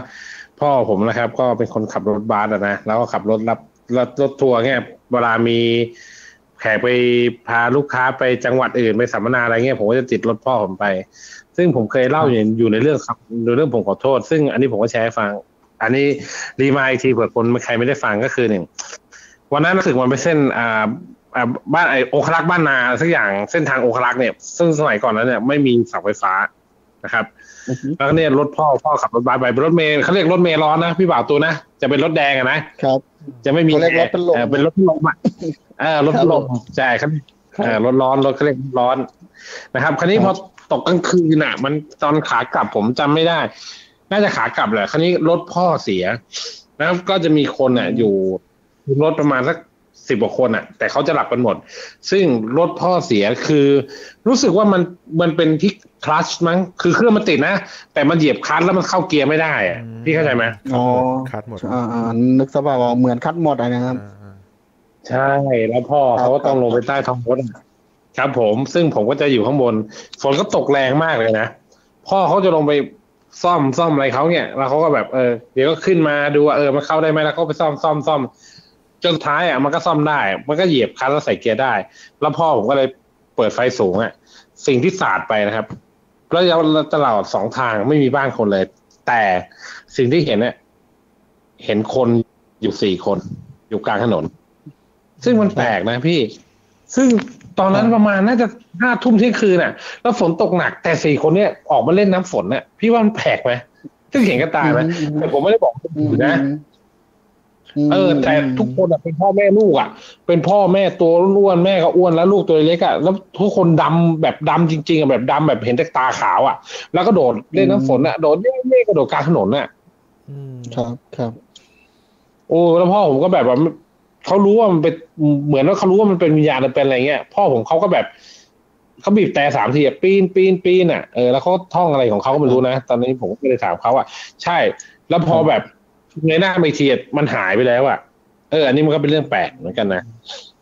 ครับครับใช่เฮ้ยองค์นี่แหละองคารักษ์สมัยก่อนเปรียวครับ ทางนิวอืมเปรียวครับสอนองคารักษ์สมัยก่อนเฮ้ยอย่าว่าเปรียวแต่สมัยก่อนจริงๆเลยพี่ว่าสมัยนี้ก็เออยังยังเอาได้อยู่นะองคารักษ์บ้านนาเนี่ย เปรี้ยวใช่ ครับผมน่ากลัวอยู่นะนะครับ ครับเอออุ้ยเอาละครับ ท่านผู้ชมท่านผู้ฟังเนาะโอ้โห วันนี้ผมต้องบอกว่าการกลับมาอีกครั้งของพี่บ่าวของผมวันนี้เนี่ยคิดว่าหลาย ๆ ท่านก็คงหายคิดถึงนะโดยเฉพาะผมเนี่ยโอ้ยผมดีใจมากเลย ผมดีใจสุด ๆ ไปเลยวันนี้ผมมีความสุขมากผมได้คุยกับพี่บ่าวโอ้โหแล้วทั้งเราสามารถพี่บ่าวนะครับ เป็นคนที่สามารถทำให้รายการผีเป็นเป็นจะว่าพี่บ่าวคนเดียวก็ไม่ใช่ ต้องบอกว่าถ้าพี่บ่าวกับพี่สอนอยู่ด้วยกันนะ ไม่ว่ารายการท่านจะเครียดขนาดไหน ท่านจะยิ้มได้นะครับโอ้เอาละครับ เดี๋ยวผมนี่ครับอ่าโอเค ไม่เป็นไรก็ พี่บ่าวตูนเดี๋ยวผมผมขอถามอีกคำถามหนึ่งพี่บ่าวตูนอ่าได้ครับได้พี่บ่าวตูนมีมีแพลนมีแพลนไหมว่าพี่บ่าวจะกลับไปในรายการเดอะโค้ดไหมเพราะคนรอพี่เยอะนะอืมไปเล่าช่วงไหนอะไรเงี้ยพี่พี่ลองฝากไว้หน่อยดิเผื่อเผื่อแฟนแฟนที่เดอะโค้ดที่เราดูเราตอนเนี้ยเออเขาจะได้แบบเฮ้ยอืมนะเป็นการแบบ เอ่อแบบว่า เฮ้ย บอกล่วงหน้าอย่างน้อยก็มีความหวังว่าพี่บ่าวตูนไม่ได้หายไปไหนตอนนี้พี่แต่คือพี่บ่าวตูนยุ่งจริงๆอะยุ่งกับในธุรกิจของพี่อะนะครับอืมยุ่งจริง ๆ แล้วก็นะครับ ผมอยากให้พี่บ่าวตูนฝากหน่อยครับ อืม ถ้าเอาจริง ๆ ขอเป็นว่า เริ่มขึ้นปีปีหน้าแล้วกัน พี่บ่าวอาจจะกลับไปอีกครั้งหนึ่งนะครับโอเคแต่ก็อาจจะไม่ได้ถี่ยิบเหมันสมัยก่อน อาจจะเออนานๆสักเรื่องหนึ่งอะไรแบบนี้นะครับโอ้ย คือตอนเนี้ยต้องขออภัยจริงๆสำหรับคนที่รอพี่บ่าวขนาดว่าอ่าพี่แจ็คพี่แจ็คนะครับพี่แจ็คอืมพี่บัตรวีวีพี่บ่าวก็ขอโทษไปหลายครั้ง เพราะว่ามันมันด้วยเวลามันมันไม่ได้จริงอ๋อเข้ใจๆแล้วการเข้ใจถ่ายทอดเรื่องเล่าเนี่ย อย่างแรกเลยคือเราต้องมีสมาธิกับมันนะพี่บ่าวไม่รู้ว่าคนอื่นเขาจะเป็นยังไงแต่เหมือนของพี่บ่าวเนี่ยพี่บ่าวจะจดจ่ออยู่กับมันนะพยายามถ่ายทอดออกมาให้คนฟังฟังง่ายที่สุด ฟังแล้วมันกระชับที่สุดอืม ฟังง่ายกระชับเป็นชาวบ้านชาวบ้านจริง ๆ ไม่ต้องหวือหวาไม่ต้องแบบอะไรมากมาย คือฟังแล้วเข้าใจสนุกกับมันอินกับมันอะไรแบบเนี้ย การเล่าเรื่องเนี่ยสำหรับคนอื่นไม่รู้แต่ของพี่บ่าวนี่ใช้พลังเยอะนะพี่บ่าวใช้ power เยอะนะเวลาเล่าเยเรื่ออะงเยเยอะอะอันนี้อันนี้ผมเฟิร์มอีกอืมคนหนึ่งว่าค่อนข้างเยอะ แต่นั่นแหละครับพี่ใช่บ่าวครับการคือแค่เนี้ยผมว่าทุกคนก็ใจชื้นนั่นแหละ ทางโน้นผมก็ผมก็คุยกับ พี่บัตรอยู่บ่อยๆนะ ทุกคนก็คิดถึงพี่บ่าวแหละทุกคนเลย พวกเราก็ทุกคนอะพวกผมพี่สอนพี่คินทุกคนก็เป็นแฟนคลับเดอะโค้ทุกคนรอพี่รอพี่บ่าว ไม่เป็นไร เอาเป็นว่ารอให้พี่บ่าวสะดวกนะฮะก็แวะเวียนไป หรือว่าถ้าวันไหนพี่บ่าวเกิดมีเรื่องบัตรซบอยากจะแชร์ ผมก็เชิญรายการผมวันพุธนะครับพี่เราขอแบบสยองขวัญได้ปะโอ้ได้ได้ได้ได้ได้เสมอ พี่บ่าวทักไลน์มาเดี๋ยวผมงั้นโทรกลับ ครับเออติดตามพี่บ่าวติดเรื่องเล่าเราอยู่เรื่องหนึ่งนะอ่าพี่บ่าวต้องกลับมานะ ในรายการเรา พี่บ่าวยังติดเรื่องเล่าสยองขวัญอยู่เรื่องหนึงได้ได้ได้ครับพี่พี่พี่พี่อืมวันนี้เนี่ยที่รับปากตกลงรับคำมาคุยด้วยเนี่ยครับพอรู้ว่ามันเป็นการแบบคุยแบบรีแลกซ์รีแลกซ์อะนะครับอืมถ้าว่าจะเอาแบบโชะโชะเอาแบบผีจ๋าเอาแบบ เอาแบบฮาร์ดคอร์เลยพี่บ่าวก็ก็ก็ยังไม่สะดวกนะอ๋อไม่แต่เป็ไรนี่ก็คือว่าไป็เหมือนกับว่า คุยเล่นเป็นการมาคุยมันเผาหัวก่อนที่จะเข้ารายการเหตุเผาหัว อ่ารายการใหญ่มันจะคุยเผาหัว คือเรียบเรียงความพร้อมก่อนก่อนที่จะเข้าบ้านใหญ่ของเรามาที่ซ้อมรยรก่อนมาซ้อมก่อนเรียกว่ามาซ้อมก่อนอย่างนี้ดีกปว่าระมาณนั้นครับอ่าประมาณนั้นอย่างนี้แหละแต่พี่บ่าวก็เหงาเหมือนกันนะอยู่จริง ๆ แล้วทำงานไม่ไม่เคยได้ได้ได้ได้คุยกับใครเฮ้ยเนี่ยโทรมาสิพี่สอนเนี่ยว่างมากเลยวันวันๆไม่รู้นี่แหละนี่แหละนี่แหละ คือว่างๆเนี่ยต้องมาบ้านพี่บ่าวนะทั้งทั้งอุ้มทั้งสอนนะพาคิมด้วยจริงๆเสียดายวันนี้พาคิมไม่ว่างเออติดธุระแกติดธุระด่วนอยู่ไปเอืมไปเสียอดายอติ้งไปออติ้งครับ ผมวางแผนไว้ว่า วันสิ้นเดือนอะ พี่บ่าวพี่บ่าวหาวันว่างได้ไหมสิ้นเดือน ผมว่าเออว่าจะไปนั่งพี่แล้วก็เดี๋ยวก็ไปถ่ายรูปพี่แล้วเดี๋ยวจะลงในเพจและ IG ให้คนตามเล่นๆอิจฉาหน่อยว่า เอ้ย สามสามซุปเปอร์สตาร์มาเจอกันเนี่ยเออมันจะเป็นยังไงอะไรเงี้ยได้ได้ได้ได้ได้เอาที่น้องๆสะดวกใช่ เพราะว่าสามซุปเปอร์สตาร์ก็นี่จะอะไรเป็นครับสอนไอ้อุ้มพี่บ่าวคุณสอนเนี่ยครับ มานั่งได้เจอคกัรันบได้ครับได้อืมได้หมอหมออุ้มนี่อยู่อยู่อยู่นอกระบบใช่ไหมคือไม่ไม่ต้องใช่เข้ามาใช่ไหมเดี๋ยวเดี๋ยวผมผมเช็คก่อนผมเช็คก่อนเช็คก่อนถ้าถ้ามีเวลาเดี๋ยวตามไปแน่นอน เอาแล้วพี่บ่าวเดี๋ยวสุดท้ายนี้พี่บ่าวมีอะไรจะฝาก สักหน่อยไหมครับ ก็อยากจะฝากจริง ๆ เลยก็คือว่าฝากแฟนๆแล้วกัน คนที่ยังติดตามบาตูนอยู่คนที่ยังนึกถึงอ่า The Ghost Idol แห่งปากพนังนะครับ ขอให้รออีกนิดนึง ขอเป็นต้นปีประมาณต้นปีหน้าแล้วกัน ขอให้ทุกสิ่งอืมทุกอย่าง ในชีวิต แล้วก็ในธุรกิจของพี่บ่าวลงตัวกว่านี้อีกสักนิดนึง เหมือนที่บอกว่าช่วงนี้ทำงานหนักมาก อาทิตย์หนึ่งพี่บ่าวจะได้พักแค่วันครึ่งอืม เนี่ย เหมือนวันนี้พี่บ่าวมาเข้ารายการใช่ไหมครับพอว่าถึงบ้านเก็บของเสร็จพี่บ่าวก็เข้ารายการของมาคุยกับอุ้มกับสอนเลย ก็เหมือนว่าขอบคุณคืนนี้มากพี่บ่าวได้นอนคืนหนึ่งพรุ่งนี้อีกหนึ่งวันพรุ่งนี้ก็เป็นวันเสาร์ครับวันอาทิตย์ครับตอนบ่ายๆพี่บ่าวก็ต้องออกจากบ้านอีกแล้วก็ครับต้องลงไปทางใต้อีกแล้วอืมขับรถไปครับอืมขับรถไปเองครับ วิ่งพี่บ่าววิ่งไปส่งของให้ลูกค้าเองเดี๋ย วนี้ว่างๆยืนอันนี้อันนี้คือผมครับผมผมแจ้งแฟนคลับเลยนะครับ ว่าพี่บ่าวเขาทำธุรกิจอย่างเงี้ยเขาต้องขับรถบ่อย ความจริงพี่บ่าวเขาเขาคือที่เขาขับรถเองคือว่าทางภาคใต้เนี่ยที่ต้องขับรถเองมันใช้เวลาหลายชั่วโมงเขาค่อนข้างเหนื่อยครับแต่จริงๆแล้วพี่บ่าวเขามีเฮลิคอปเตอร์นะแต่ร้านที่เขาจะไปส่งไม่มีร้านจอดไม่มีเขาเลยขับรถไปนะครับอืมเห็นเห็นอ่าไม่มีใจใช่ไหมโอ้โหเปลี่ยนชื่อดีกว่างั้นพี่มีบ่าวกลายเป็นสอนสายฮาดีกว่า อันนี้พี่สอนเขายังปาดีนะครับเขาทักแค่เฮลิคอปเตอร์เนี่ยดี หลังบ้านพี่บ่าวนะแกมีเรือดำน้ำจอดอยู่นะฮะเอ่ออุ้มอุ้มครับ มี comment comment หนึ่งเขาบอกว่าครับเอ่อเขารอพี่บ่าวจูดอะไรเดี๋ยวแป๊บนึงนะ คุณคุณคุณคุณก๊อฟอ่า ผมมารอพี่บ่าวตูนที่ท่าน้ำทุกวันเลยนะครับ โอ้ยไอ้บ้าบ้านเขาติดทะเลเออไม่เจอพี่บ่าวหรอกเพราะพี่บ่าวอยู่ทะเล พี่บ่าวอยู่อยู่แต่ใต้หีบมันไปรอที่ท่าน้ำไม่มีเขาอาจจะเบาโอเคครับหรือเปล่า อ๋อเหรอโอเคขอบคุณณโอก๊เคฟครับ พี่พี่บ่าววันนี้ก็ต้องขอบคุณพี่บ่าวมากๆนะครับ ที่สละเวลามีค่ามาให้พวกเรานะครับ มานั่งพูดคุยกันเหมือนเป็นพี่เป็นน้องกันนะนะเดี๋ยวถ้าโอกาสหน้าว่างๆมีเวลาเชิญพี่บ่าวได้ทุกเวลานะครับ มานั่งพูดคุยกันนะคได้รับครับได้ครับหมอผมส่วนอุ้ยเดี๋ยวใจหายจังเลยนี่หมดเวลาของพี่บ่าวเลยใช่ไหมยังจะอยู่ต่อปะล่ะไม่เป็นไรเดี๋ยวเดี๋ยวมันจะมีพี่พี่บ่าวหรือว่าพี่บ่าวจะรอฟังเรื่องจากทางบ้าน เออ มีเรื่องจากทางบ้านฝากมานะเอออยู่อยู่ไหมอยู่เอาไหมไว้พี่บ่าวจะรอฟังอ่างั้นอยู่อยู่ด้วยกันแล้วอยู่ต่อเลยงั้นโอ้อะอยู่เลยพี่ประมาณอีกสักสิบนาทีก็น่าจะพี่โอเคแล้วพี่นะอยู่ไหมอยู่ฟังไหมเผื่อพี่จะได้วิเคราะห์พี่อะไรได้ได้ได้ได้ได้ได้ได้ได้ได้พี่อยู่ฟังได้อะจัดมาก็นั่นแหละครับฝากฝากฝากไว้กับอ่าแฟนๆเหมือนที่พี่บ่าวบอกว่า เออ รออีกสักนิดนึง ถ้าคนที่ยังอยากฟังเรื่องของพี่บ่าวอยู่นะ ยังไม่ลืมพี่บ่าวก็เดี๋ยวขอเวลาอีกนิดนึง ขอให้อะไรมันลงตัวลงตัวกว่านี้อีกนิดนึงอืมแล้วเดี๋ยวพี่บ่าวครับกลับไป ไม่เป็นไรแน่นอน ทุกคนรอได้นะครับผมพี่บ่าว confirm นะครับ อืมต้องอย่างนี้ โอเค พี่สอนครับฟังเรื่องเรื่องเล่าจากทางบ้านกันสักนิดสักหน่อยฮัลโหล ดูกี่คนครับอุ้มนี่คนดูของเราอ่า comment เป็นไงบ้าง ตอนนี้ comment มีมีคนดูอยู่ 51 คนนะ comment ก็มาเรื่อยๆฮะ ก็มีคนทักทายมาเนาะบอกว่าคุณอุ้มเล่นมุกระวังด้วยนะ อ๋อโอ้โหขอบคุณครับ ไม่มีอะไรนะก็ก็พี่พี่บ่าวเขาเป็นระดับนะ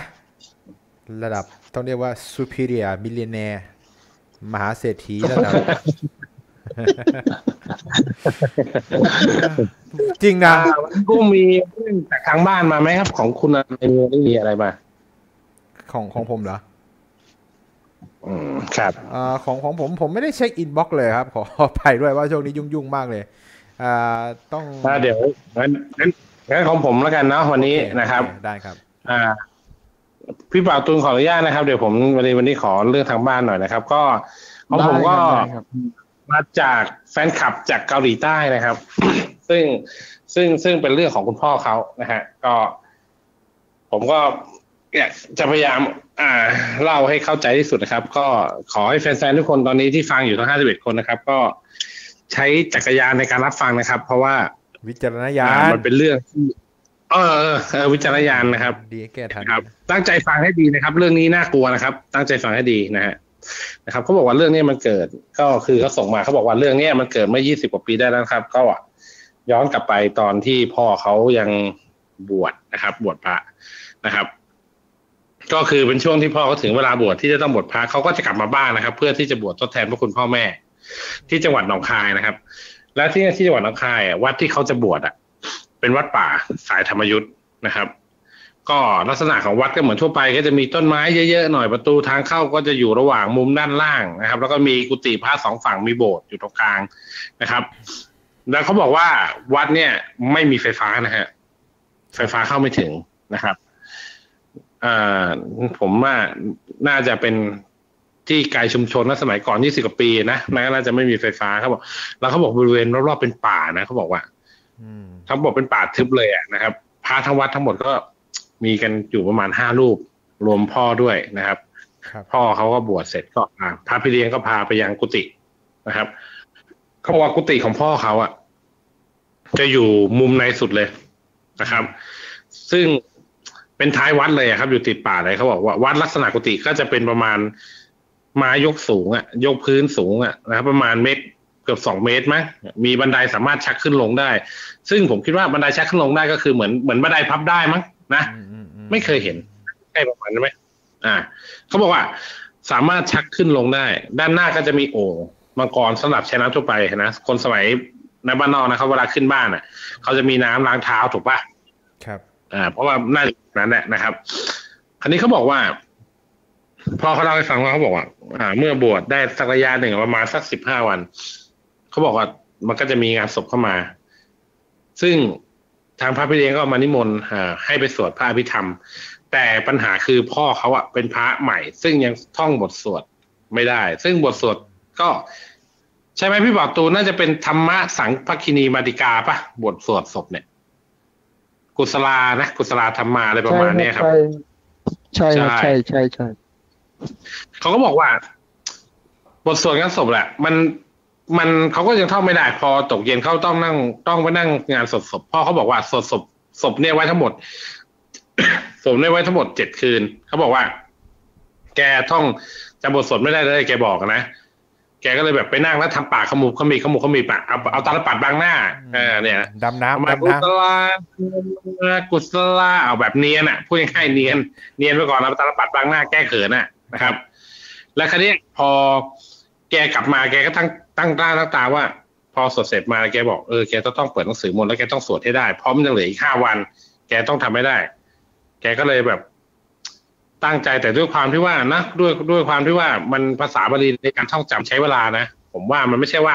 เหมือนอนิยายแล้วอ่านแล้วเราจะจำได้มันก็ต้องใช้เวลา พอคืนที่สองมา แกก็ท่องมาอะไรอีก สายตาชาวบ้านแกก็มอง ก็พอเป็นอย่างนี้ แกก็นั่งท่องทุกคืน คราวนี้เขาบอกมีอยู่คืนหนึ่ง เขาบอกว่าอ่านน้ำเสร็จ แกก็เอาหนังสือเอามานั่งอ่านทบทวนหนังสือบนพิธีอะซ้ำไปซ้ำมาหลายรอบ และแกคิดว่าแกคงจะจำได้แล้วแหละ แกก็เลยปิดสมุดแล้วท่องเปล่าๆแบบออกเสียงก็เลยเริ่มกุศลธรรมากุศลธรรมาอภยากตาธรรมาพอจบวรรคแรกนะเขาบอกยังไม่ทันจะเริ่มวรรคที่สองเลยำเขาได้ยินเสียงผู้ชายท่องสวนกลับมา สุขยาเวทนายาสัมปยุตตาธรรมมาไอ้เช็ดตกใจ แล้วเขาก็พึมพำว่าเสียงใครวะ แล้วก็คิดเข้าข้างตัวเองเนาะ หูแววป่ะหูฝาดไปป่ะอืมนั่นน่ะสิ แกก็เริ่มตัวไปว่า กุศลธรรมากุศลธรรมา จนมาถึงวรรคเดิมคันนี้ยเสียงสวดเดิมมันก็ดังขึ้นมาอีก ดังขึ้นกว่าเก่านะอืมครับ สุขยาเวทนาสัพยุตาธรรมมาคราวเนี้ยไม่ใช่ละไม่สวดละตัดสินใจดับตะเกียงแล้วคุมโปงลงนอนอืมตอนนั้นน่ะบอกใจตัวเองว่า น่าจะเป็นจิตใต้สำนึกของแกหรือเปล่าเพราะแกเหมือนว่าแกแบบ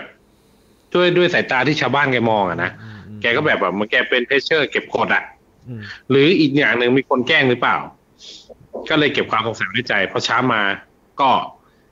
ไม่ได้เล่าให้พระหรือใครฟังจนตกเย็นก็ไปสวดงานศพ ซึ่งเป็นคืนสุดท้าย แล้วก็ยังเหมือนเดิมแกก็สวดไม่ได้ จึงทำให้รู้สึกว่าโมโหตัวเองอยู่ในใจลึก กลับมาถึงกุฏิก็สวดมนต์ก่อนนอนกิจตามกิจวัตรประจำวันของแกพอแกสวดเสร็จจู่ๆก็เกิดความคิดอยากจะสวดบทสวดสมนี้ขึ้นมา เอาซะหน่อยก็เริ่มสวดใหม่ก็กุศลธรรมาเหมือนเดิมเป๊ะจบวันแรก วันที่สองก็มีเสียงขึ้นสูงขึ้นมาอีกว่า เวทนาเนี่ยไอเสียงตามมาอีกอืมอืมแกก็เลย ตั้งใจว่าทำทุกอย่างให้เงียบที่สุด แล้วแกก็เลยท่องแบบเสียงแผ่วเบาโดยแบบว่ากุศลธรรมา แล้วแกก็จบเป็นมั้งแล้วแกก็แบบกั้นลมหายใจเลยนะ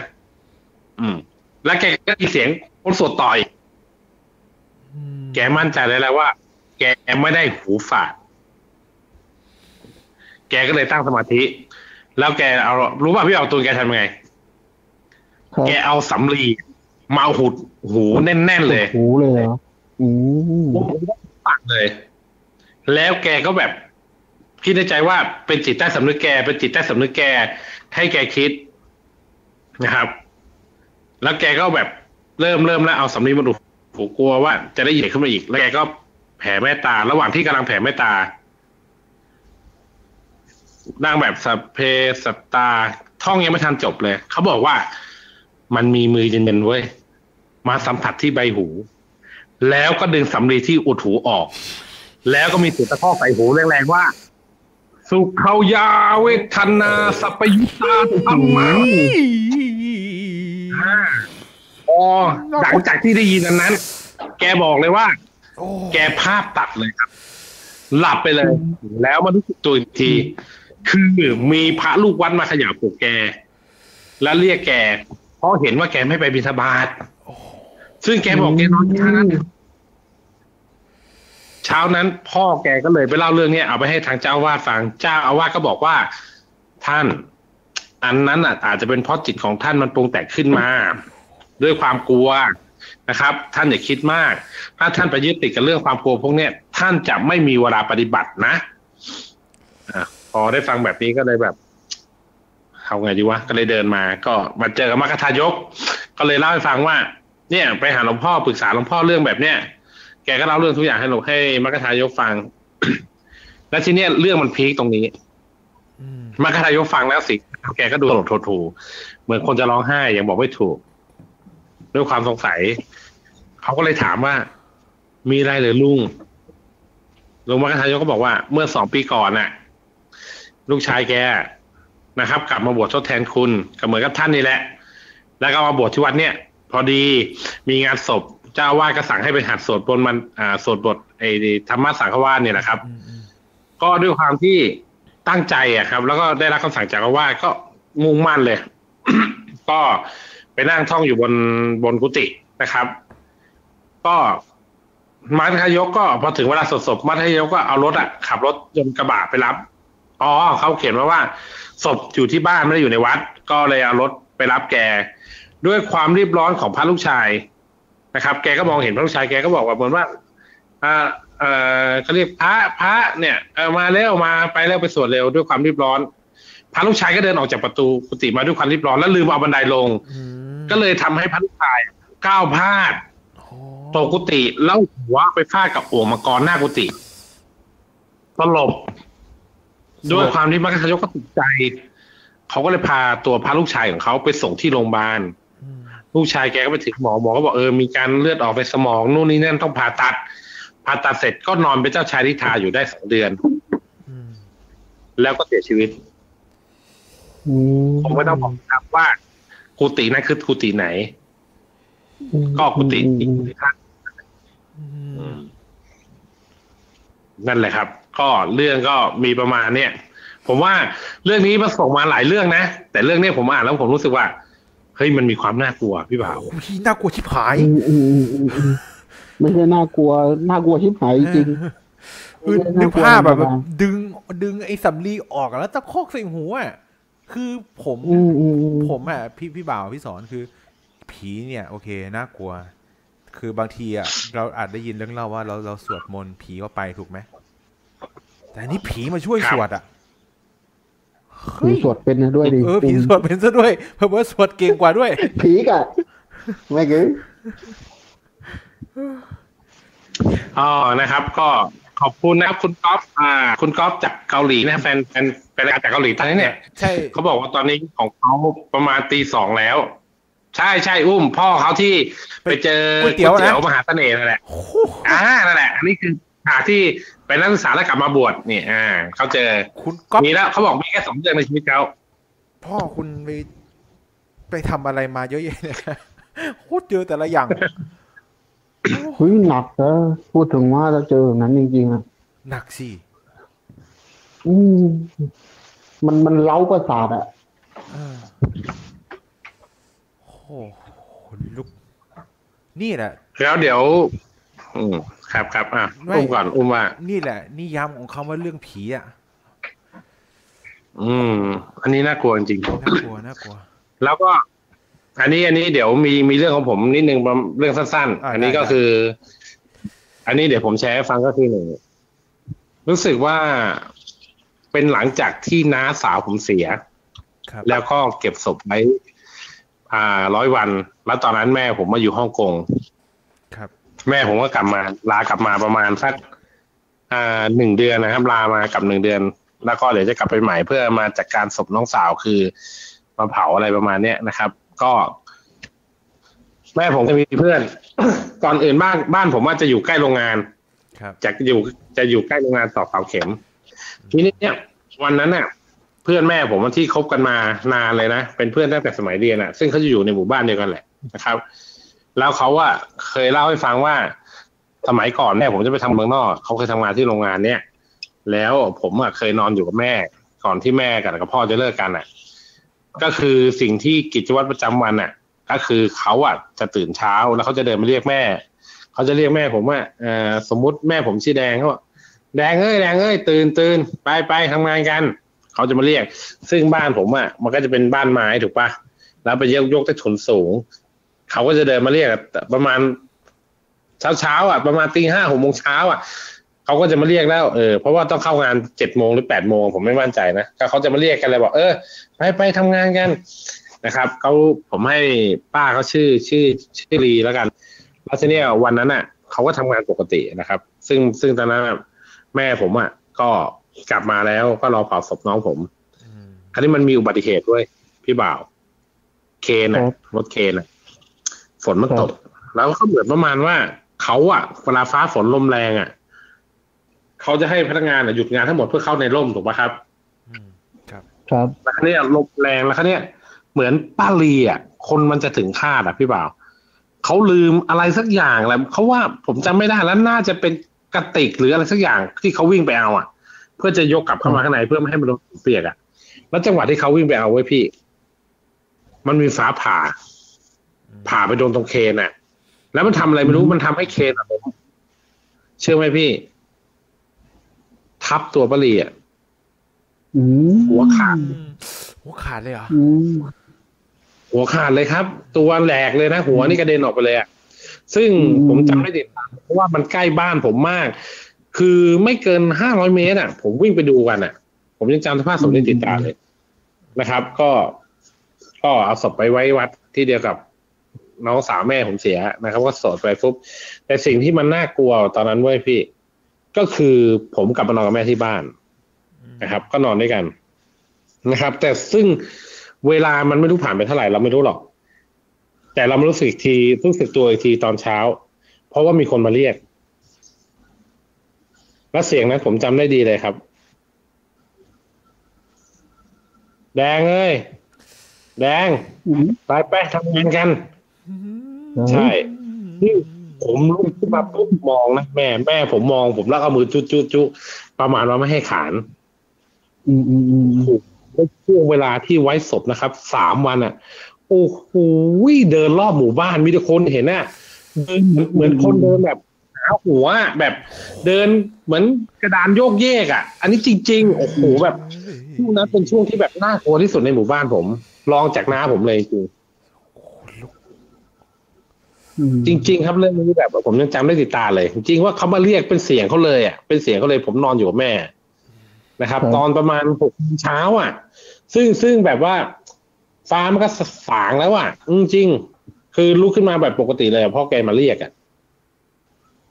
อืมครับโอ้โหอันนี้ก็ถือว่าแบบโอ้โหน่ากลัวนะผมว่าอันนี้ อันนี้และเรื่องสั้นๆจากผมเนี่ย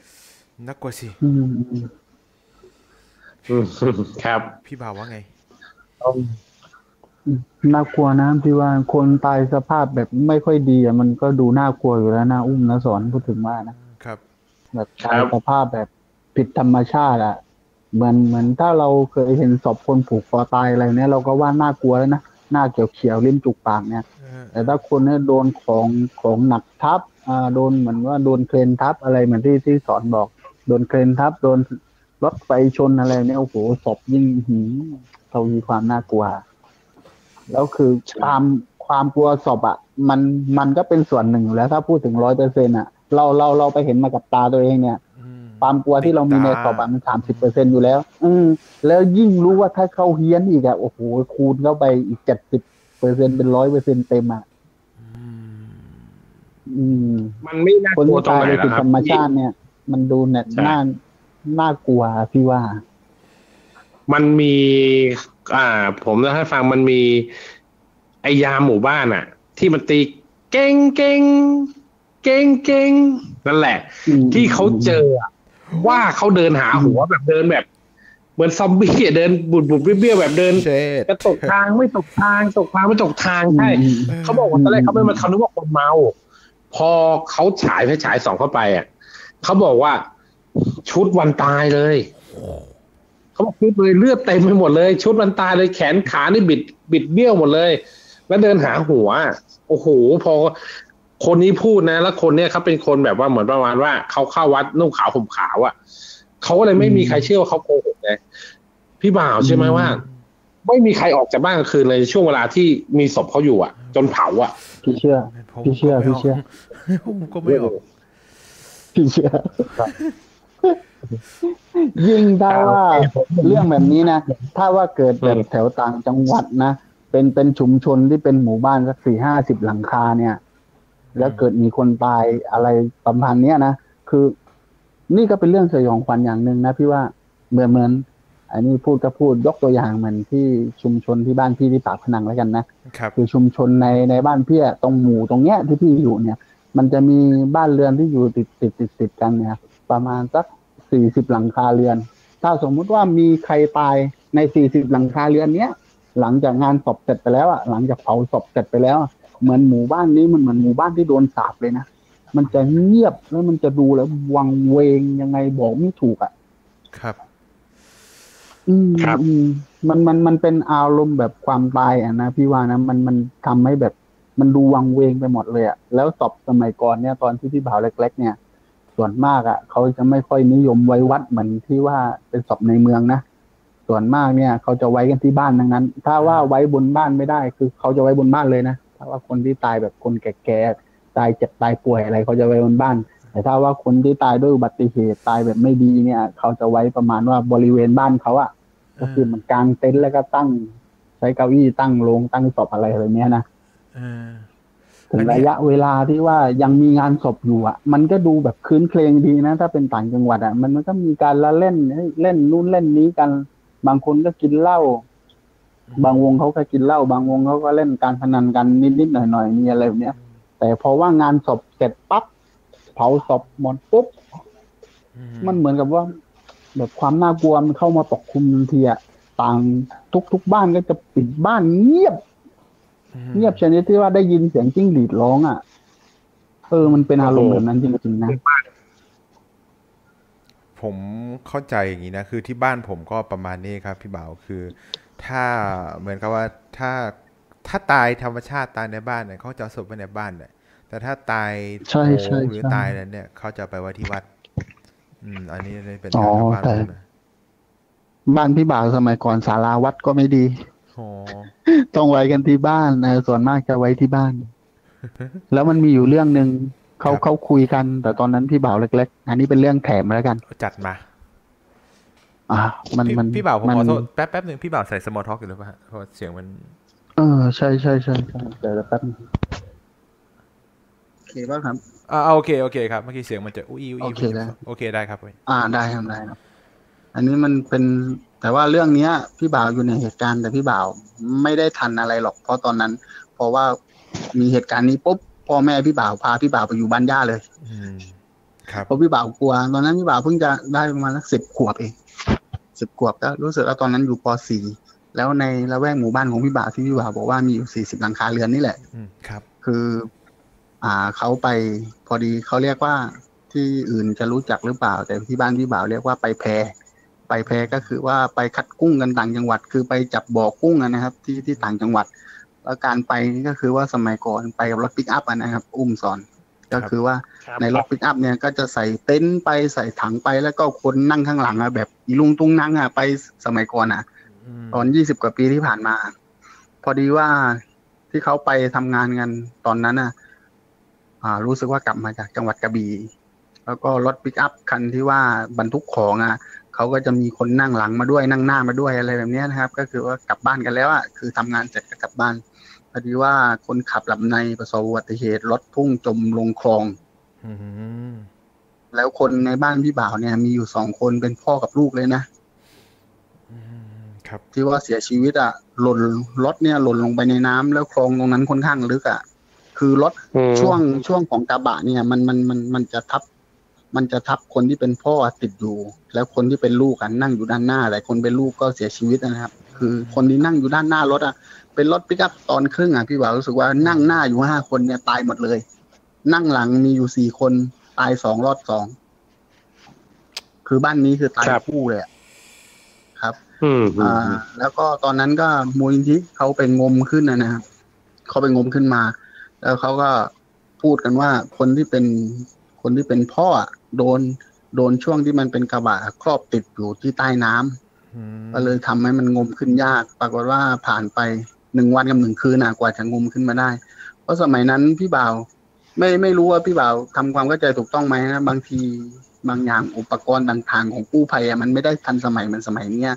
แล้วคลองตรงนั้นมันค่อนข้างที่จะน้ำเชี่ยวอะ มันเอาศพขึ้นลำบากเขาก็พูดกันแบบเนี้ยนะครับ ครับ ครับ ก็ปรากฏว่าพอนำศพของคุณ ลุงคนเนี้ยขึ้นมาได้อะปรากฏว่าหน้าแกหายไปซีกหนึ่งอะ มันโดนตะภาพกินเห็นเขาพูดกันนะนะ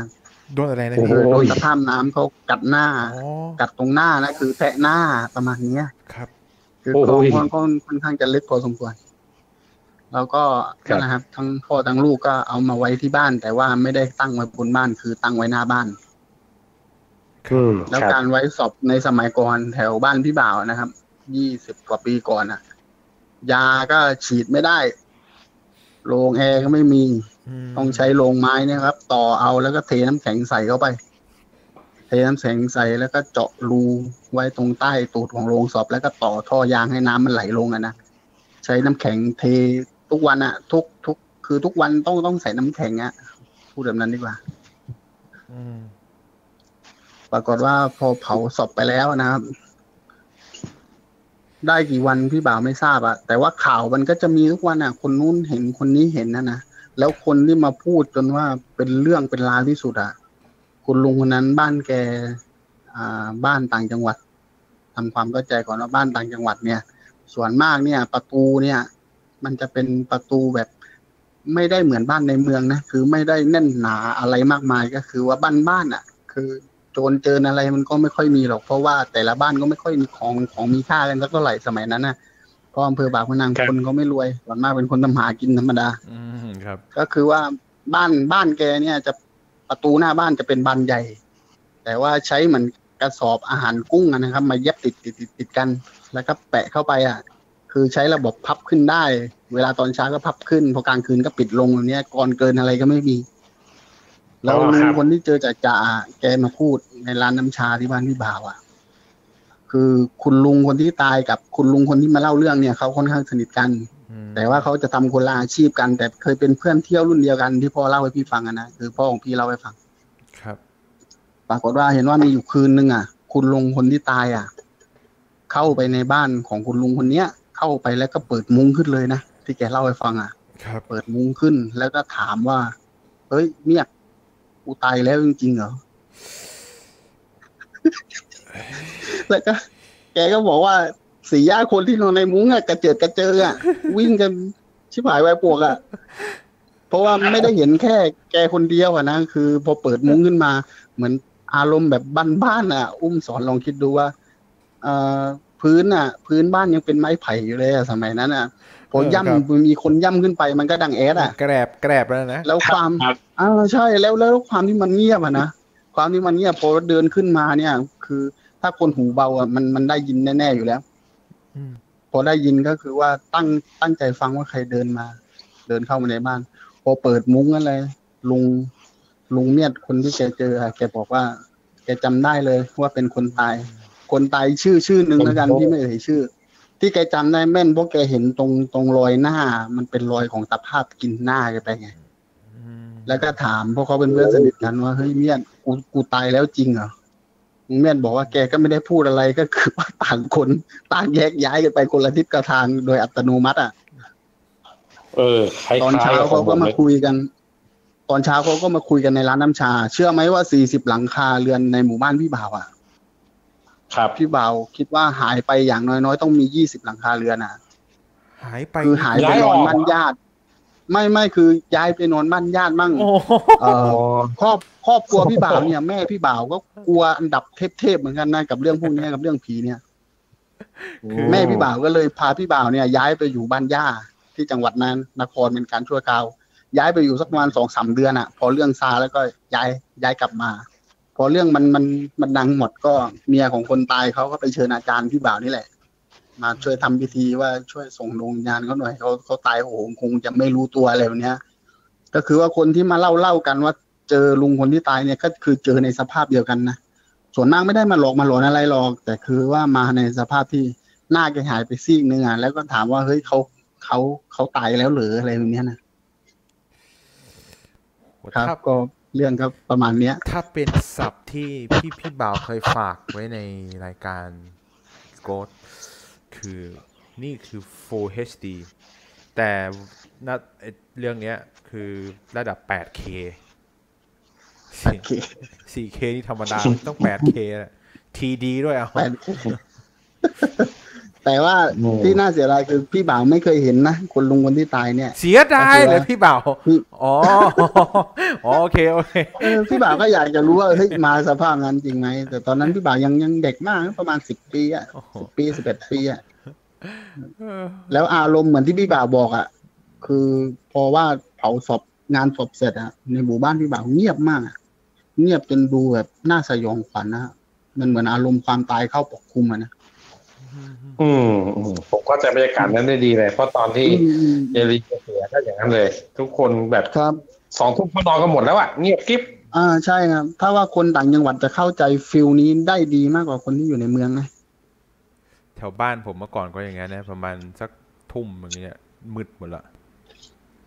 ไฟดับอืมอืมอ้าวเหรอเขาตัดหม้อแปลงเหรอเออ ไม่ได้จ่ายค่าไฟ บ้าเนี่ย พี่บ่าวจะรับลูกศิษย์อยู่สอนสนใจว่าเอามาเป็นใส่โจ๊กเลยอะเดี๋ยวไม่พี่บ่าวได้ครับได้พี่ทำใจพี่บ่าวผมอะต้องเชิญพี่แต่ผมจะเปลี่ยนชื่อรายการมาไหนพี่บ่าวมา ผมไม่เอา Horror Hour แล้ว ผมเอาเนี่ย Funny Hour มานั่งหัวเราะกิ๊กกักกิ๊กกักได้เติมสักหน่อยนะเนาะผมว่าไหลอะ มันคือฟังเรื่องผีอะ ถ้าจะให้ดีมันต้องมีอะไรแบบกุ้มกุ้มกิ่มกุ้มกิ่มเน้นนะเราก็อย่าฟังแบบนะใช่ไหมเนี่ยแหละพี่บ่าวก็เคยคิดสมัยก่อนอะ ตอนพี่บ่าวยังไม่ได้เล่าเรื่องผีอะพี่บ่าวคิดว่าเฮ้ยทำไมว่าเรื่องผีมันต้องต้องต้องผีจ๋าเหรอให้มีแบบ ผมยิ้มนิดๆได้ไหมให้มีตลกมั่งได้ไหมให้มันดูฟังแล้ว มันมันกลมกล่อมอะนะเนาะคือมันมันต้องอย่าบอกอืว่ามต้องปรับอารมณ์กันบ้างอืมนิดๆหน่อยๆใช่ครับอะไใช่ครับอะไรเนี่ย ฉะนั้นพี่พี่พี่บ่าวต้องไปหาฟังย้อนหลังเรื่องผีในโรงเรียนของผมนะพี่บ่าวจะแบบขนลุกขนพองเลยทีเดียวทางพี่สอนได้ ใช่ จริงครับ เอาละโอเค วันนี้ผมคิดว่าเราก็ใช้เวลากันมาพอสมควรนะครับ ก็พออันนี้ดีกว่าเดี๋ยวเพราะว่าวันนี้พี่บ่าวก็เดินทางมาไกลเนาะเดี๋ยวเดี๋ยวผมว่าพี่บ่าวก็น่าจะต้องพักผ่อน แล้วนะครับ แต่ไม่เป็นไรรายการเรายังมีอยู่ทุกอาทิตย์นะฮะเดี๋ยวว่างๆพี่บ่าวว่างก็ทักมานะ ผมมีเวลาให้พี่บ่าวเสมอได้ครับนะได้ได้มานั่งฟีลิ่งแหละนั่งได้ครับเพลงผมวันผมอาจจะไม่ทำเรื่องผีก็ได้อาทิตย์นั้นวันอาจจะเป็นฟันนี่อาวเรามานั่งยิงมุกกันห้าบาทสิบาทในคิกคักคิกคักกันทั้งวันแล้วก็โอเคเออน่าจะดีน่าจะดีเออเอ้ยได้เรื่องผีหากินกับสายอื่นมั่งนะครับหมอหมออุ้มเออเอาละครับ ก็ก่อนจะจากกันไปครับฮะฮะฮะอะไรนะอ่าโอเคก็คือพี่บ่าวเดี๋ยวพี่บ่าวรบกวนแชร์ location ไว้ด้วยนะ พี่บ่าวเดี๋ยวเดี๋ยวเราจะได้ไปหากันครับ จะได้ไปคารวะได้ครับได้ได้ครับได้ครับได้ครับสอนโอเคครับผมอ่างั้น อันนี้ก็ผมขออนุญาตแล้วกันนะครับอ่าถึงอาทิตย์หน้านะครับ ใครที่ยังติดตามอยู่ อาทิตย์หน้าผมมี Special Guest นะฮะ ที่ confirm ตารางกับผมแล้วว่า เขาจะมาคุยกับผมในวันพุธนะฮะในรายการบาร์โซ p นะฮะและวันศุกร์แต่วันศุกร์เนี่ยเขายังไม่ firm ร้อยเปอร์เซ็นต์นะถ้ามาคิดว่าจะมานั่งคุยกัน คนคนนั้นไม่ใช่ใครที่ไหนครับหลายๆคนน่าจะคิดถึงและน่าจะรู้จักดีเมื่อกี้แกก็เข้ามาทักทายผมในคอมเมนต์อยู่นะฮะพี่ดาหลวงพระบางนั่นเองนะครับสาวสวยของเราที่ไม่ได้คนนี้ผมก็คิดถึงมากเลย ไม่ได้ฟังแกมนานนานแกจะมาเล่าชีวิตบัสโซบบัสโซบของแกนะกับผม กลายเป็นว่ารายการของผมตอนนี้เป็นรายการรียูเนียนไปแล้วพี่พี่พี่สอนพี่เบาโอ้ยพี่ดาพี่ดาเห็นเขามา ใช่อุ้ยโห